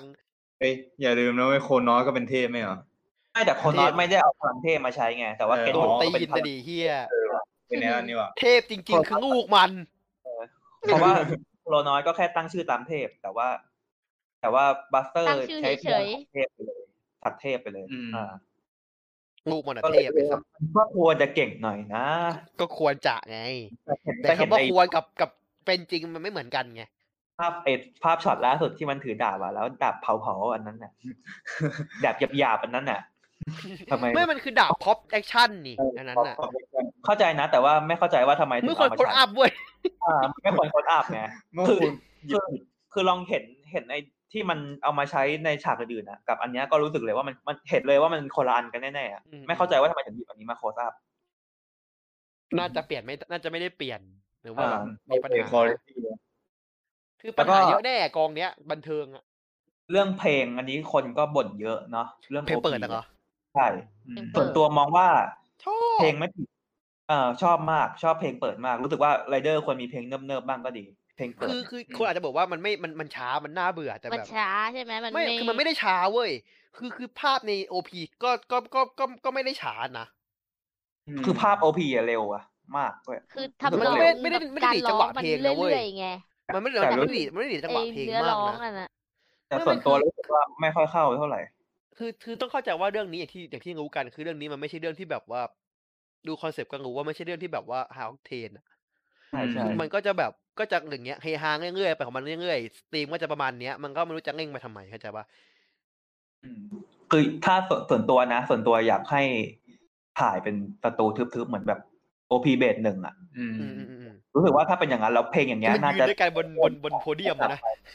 ตัดไปกันไม่ต้องแบบโพเดียมอย่างนั้นก็ได้แต่แบบรู้สึกว่าถ่ายประตูทึบๆแล้วก็เอามายืนแบบโพสเท่ๆแบบโชว์ปันโชว์อย่างเงี้ยไม่ชอบฉากเดียวใน OP ฉากสุดท้ายที่มันบินรอบอ่ะคือเพลงจบแล้วบินไม่ครบรอบจริงๆแล้วแม่งไปซ้ำกับบิวด้วยบิวมันก็วนรอบตึกแต่บิวเพลงมันจังหวะได้มากกว่าแต่จริงๆก็รู้สึกว่าหลังๆ OP จะเริ่มเป็นขนมแนวๆเนี้ยไว้ดึกเหมือนวิธีทำจังก็มีการตีกี้ๆก็จะมีแบบซูมออกดองลี่ไก่ๆว่าเห็นบ่อยมากในยุคหลังๆยุคเฟส2หลังๆเนี่ยก็จะเป็นสไตล์นี้มาตลอดเลยมันเห่อโดรนเว้ยเอาจริงน่าจะทำฉีกไปเลยก็ได้กลับไปแบบอย่างเบลดเนี้ยชอบมากเลยไอ OP 1อ่ะที่แบบเห็นเท่อะเห็นว่าประเด็นในแบบเนี้ยไอถ่ายในห้องมืดอะรู้สึกว่ามันเอาเดียวเป็น MV ของเพลงไปแล้วมั้งใช่ใช่เอาไปทำเพลงเลยเอาจริงๆเอามาทำในเป็น OP ก็ไม่ได้เสียหายด้วยนะอยากให้มีไงด้วยป่ะอยากให้มีเพลงนึงสักเพลงนึงก็ได้ OP อ่ะที่มีนักร้องของวงที่เล่นมามีอยู่ในฉากด้วยอ๋อใช่ๆเพราะอันนี้เป็นวงน่าสนใจนะพี่ไมค์ปรากฏเอามาในมูฟวี่แบบโอคอเซอร์อ่ะไอ้เหี้ยไม่ใช่โอคอเซอร์ด้วยเว้ยไอ้เหี้ยโกด100ตัวอ่ะที่คิชิดันแม่งมาเป็นแบบตัวในอดีตแล้วมาเอาเพลง OP อ่ะเขาแบบไอ้สัตว์เหี้ยบ้าแต่โอ้คอเซอร์เนี่ยแม่งตลกไงเขาแบบเอาดาปั๊มมั้งกันทั้งวงนี่แล้วแบบตลกชิบหายสุดท้ายนี้พอเราเจอโกสไปแล้วอ่ะแล้วซึ่งตัวเองก็เป็นกิ๊กในด้านผีพอสมควรนะซึ่งก็หงุดหงิดตั้งแต่เป็นผีแล้วเอาเยาวชนมาไอ้พวกแบบอะไรนะเป็นไม่ใช่เยาวชนดิเขาเรียกว่าวีรชนมาเล่นนะวีรชนคนกล้าแล้วก็เป็นผีก็รู้สึกว่าใช่เหรอวะอย่างเงี้ยรู้สึกแล้วนะเขาตายบอกว่าไงก็มันก็ผีมันแต่บางคนไม่มีตัวตนจริงเนี่ยประเด็นอยากให้ถ้าเป็นผีอยากให้เล่นกับโยไคอะไรอย่างงี้น่าจะเจ๋งกว่าก็สนใจอยู่ถ้าแบบว่าไล่จับผีโยไคก็ไม่ใช่เรื่องที่แบบน่ากลัวเพราะว่าโยไควอตก็มีดังอะไรฮะโยไควอตก็ดังแบบดังพูดแตกแซงโปเกมอนก็เห็นชัดรู้สึกว่าถ้าเป็นผีก็ไปผีไปเลยก็ได้รู้สึกว่าพอมันเป็นวีรชนน่าจะเป็นแนวประวัติศาสตร์อะไรอย่างงี้มากถ้ามันเป็นแบบโกบัสเตอร์น่าสนใจด้วยความบิ๊กไอเดียของโกสมันคือนี่ด้วยไงพวกประวัติศาสตร์ ผีอ่ะบริษัทกำจัดผีอะไรแบบนั้นอ่ะเออเลยคิดว่าไม่แต่มันน่าจะไปเป็นทีมโกบัสเตอร์เลยไงแบบเป็นหน่วยงานนะครับไม่ใช่วัดอ่ะเข้าใจป่ะใช่ใช่แต่ด้วยความ culture ของญี่ปุ่นป่ะเอเชียความเป็นเอเชียใช่ๆก็จะเรื่องผีจะไปที่วัดก่อนอย่างแรกญี่ปุ่นเขาพาเขารับไล่ผีด้วยใช่ใช่ครับไล่ผีผีญี่ปุ่นเขาก็จะมาเรียกพาแล้วก็พาก็ไปไล่ไม่จะเหมือนบ้านเราผีญี่ปุ่นเรียกเหรอเรียกทำไมวะเรียกมาไล่ตัวเองทำไมวะเวลาผีแบบญี่ปุ่นมีผีอะไรเงี้ยพวกเขาก็จะมาเรียกพาไปไล่ให้ไปสาดเกลือไปทำนู่นทำนี่ให้มีนี่มีจริงคนตายก็จะมีพิธีอะไรไล่วิญญาณออกใช่ถ้าเราแบบฟังเรื่องผีญี่ปุ่นบ่อยๆเรื่องผีญี่ปุ่นบ่อยๆเราก็จะพบบ่อยมากมันคือปัญหาคือพอมันญี่ปุ่นจ๋ามันขายข้างนอกยากไงใช่ไอ้เรื่องนี้อาจจะขายข้างนอกได้มากขึ้นคนเข้าไม่ถึงไอ้คนนอกเกาะกูเข้าถึงกูจะลำบากเลยนักเขียนคนนี้ทำความกิ๊กตัวเองพังไปแล้วรอบหนึ่งแล้วเรื่องนี้ก็มาทำอะไรที่ตัวเองคือเขาชื่อเขาเสียไปแล้วอ่ะมันก็กู้ยากไงคือ first impression เขาเสียไปแล้วอ่ะใช่ใช่ก็ส่วนตัวก็เลยไม่ได้อะไรกับคนที่เขาเลิกดูก่อนก็นั่นแหละอย่างที่ว่าไปก็คือก็อาจจะกลับได้เข้ากลับดูหนังก็ได้ถ้ามันดีอ่ะก็ถ้ามันไม่ดีก็พักก่อนก็ได้แล้วมันดีก็กลับมาดูแต่ว่าใช่เพราะว่าถ้ากันตามตรงว่าช่วงนี้อย่างบางคนก็งานเยอะทำงานอะไรเงี้ยอย่างผมก็ทำงานเยอะใช่ไหมล่ะก็รู้สึกว่าการจะต้องมาเจียดเวลาดูอะไรที่รู้สึกว่าเราไม่แฮปปี้ก็ไม่ดูมานั่งรถไฟถึงออฟฟิศพอดีเลยตอนส่วนตัวผมไม่ค่อยมีเวลาอย่างเงี้ยเพราะว่าใช่ใช่เข้าใจเมื่อกี้ออกมาจะพูดไงจะพูดประเด็นหนึ่งคือไม่รู้มีเราคนเดียวหรือเปล่าที่คิดว่าน่าอาจจะดูต่อเพราะว่าสนใจกูดูต่อเหมือนกันไม่ผมก็ดูต่อนะไม่ประเด็นดูแล้วอ่ะโอเคดูต่อกันใช่ไหมก็คือสนใจประเด็นที่ไอ้ปมของพระเอกอ่ะตอนเด็กที่มันจะคอยแวบมาในหัวอยู่เรื่อยๆคืออยากว่าโซเฟียไหวเหี้ยอันนี้ก็มีช็อตฮาหนึ่งช็อตนะทำไมถึงเกี่ยวอยู่ใกล้กันนั่นแหละอันเนี้ยยากันไงเป็นสัญญาอะไรกันตอนเด็กอันเนี้ยที่ผมจะบอกว่าคนตัดเขาส่งสารไปไม่ถึงไงคือมันคือแฟดแล้วคือมันคือการที่มันถูกดูดเข้าไปอีกมิตินึงใช่ไหมใช่ดูเข้าไปมิตินึงประเด็นนั้นคือผมมองว่ามันคืออาจจะล้างกันไว้แล้วแต่ว่ามันคือมันโดนดูดแล้วจนมันเหลือนิ้วเดียวอ่ะไม่มันถ้าตามความเป็นจริงนิ้วเดียวที่เหลือมันต้องเป็นนิ้วชี้ถ้าแบบตามความสเต็ปความเป็นจริงแต่ถ้าเป็นความเป็นซิมโบลิกหรือความจะสื่อแบบเราเป็นแบบสัญญาแบบผมไม่สัญญาอะไรอย่างนี้ว่ะถ้าเราจริงๆนะถ้ามันเป็นนิ้วก้อยอย่างเงี้ยเราสามารถเอามืออย่างเงี้ยกลับมาไอ้นี่ได้อีกทีพอมันเป็นนิ้วก้อยมาเลยดูไม่เมคเซนส์เท่าไหร่เพราะว่าพอมันเป็นนิ้วก้อยมันสามารถยื่นมือออกไปจับทั้งมือได้อีกรอบไอ้ฉากแฟลชแบ็กมีคำถามสองอย่างคือหนึ่งทำไมต้องเกี่ยวก้อยใช่ไหมสองคนนั้นคือใครสามไอ้คนที่มาช่วยคือใครคือตามชื่อเพลงมันคำสัญญาอะไรประมาณนี้หรือเปล่าเงี้ยก็เลยไหมเหมือนผมเคยเห็นเหมือนผมเคยอ่านจากไหนแต่ไม่รู้ว่าจริงหรือเปล่าแต่เขาบอกว่าไอ้คนที่มาช่วยก็คือเป็นเหมือนอาจารย์เก่าพระเอกก็คือเป็นเซเบอร์คนก่อนคนแรกไอ้เหี้ยมึงจะมาแนวมาสเตอร์อีกแล้วหรอนิวโซเพิ่งเล่นไปปีที่แล้วซึ่งแต่ว่าเหมือนเคยเห็นในเพลงเปิดหรือปิดเนี่ยที่มันจะมีเด็ก3คนน่ะนั่งอ่านหนังสือด้วยกันน่ะซึ่งเป็นน้องตอนเด็กแล้วก็เป็นเด็กน้องสาวตัวเองมั้งแล้วก็ผู้ชายคนน่ะซึ่งผมมองว่าไอ้นั่นน่ะคือเอสปาดาเพราะจากไอตัวที่มาตอนต่อไปอ่ะเห็นที่มันใช่คนนั้นอ่ะคนนั้นคือเพื่อนเก่าน่าจะเป็นเพื่อนเก่าในวัยเด็กรู้สึกอ่านในเรื่องย่อมันบอกอยู่จริงๆอ่ะถ้าจำไม่ผิดแล้วมันจำไม่ได้ใช่ๆพี่ซึ่งผมมองว่าจริงๆแล้วถ้าเกิดจะเล่นพระรองผมว่าแทนที่จะเอาเอสปาด้ามาเป็นพระรองน่าจะดีกว่าเราเชื่อมสิบคนนั้นเลยใช่ใช่เอสปาด้าสีไม่สวยไม่แต่ว่าเดี๋ยวมันก็คงพลิกบทได้ไงเอาจริงๆอ่ะสีมันไม่สวยอ่ะผมอย่าไปมันก็มีร่างใหม่ได้ป่ะวะรู้สึกมันทำให้แบบรู้สึกไม่น่าเบื่อเท่าโกตอนดูโกดไงมึงตอนโกดแรกๆฉากเขาพูดกันอย่างนี้กูอยู่แล้วเหมือนกันตอนโกดพูดมาก็แบบให้โอกาสไปก่อน10ตอนเขายังไฮกันอยู่เลย10ตอนอ่ะตอนเท่าคุณแต่โกดมันมาพังตอนที่มันเกตอารอบ2ต่อชุกรอบ2อ่ะพังเลยนี่ดูตอนแรกแล้วนี่ไม่ได้ดูต่อเลยอ่ะยอมรับคือโกสต์มันชุบพระเอก2รอบอ่ะมึงแล้วชุบประมุกเดิมอ่ะไอคอนเหมือนเดิมอ่ะพอดแม่งวนอยู่แค่นั้นอ่ะ2ช่วงแรกอ่ะคนแม่งเริ่มเทครึ่งเรื่องแบกไม่ไหวซึ่งก็กลัวว่าเซเบอร์จะเป็นอย่างนี้เหมือนกันอย่าทำอย่างนี้พอผมว่าไอ้โกสต์อ่ะมันคนมันเริ่มเทตรงไอ้เนี่ยไอ้ใครมันชื่ออะไรนะที่มันเป็นคนตัวท้วมๆหน่อยที่มันเป็นตัวหาคืนอ่ะ ที่เป็นขี้ข้าอารันอีกคนหนึ่งอ่ะนึกออกแต่จำชื่อไม่ได้ว่ะที่อยู่อาคาลิปัจจุบันเนี้ยนึกออกแต่ว่าจำชื่อไม่ได้ตัวผมอีกอเทตั้งแต่ช่วงการไมเซอร์ตัวการไมเซอร์เนี่ยเริ่มไปแหละการไมเซอร์นี่คือหงุดเราเพราะว่ามันอยู่ดีก็โผล่มาใช่ก็เลยไม่ไหวแล้วนี่เทตั้งแต่ตอนแรกดูตอนแรกจบคือเทเลยลองไปดูใหม่อีกรอบนึงตอนนี้กลับมาดูอาจจะรู้สึกดีขึ้นลองดูภาคไทยอ่ะดู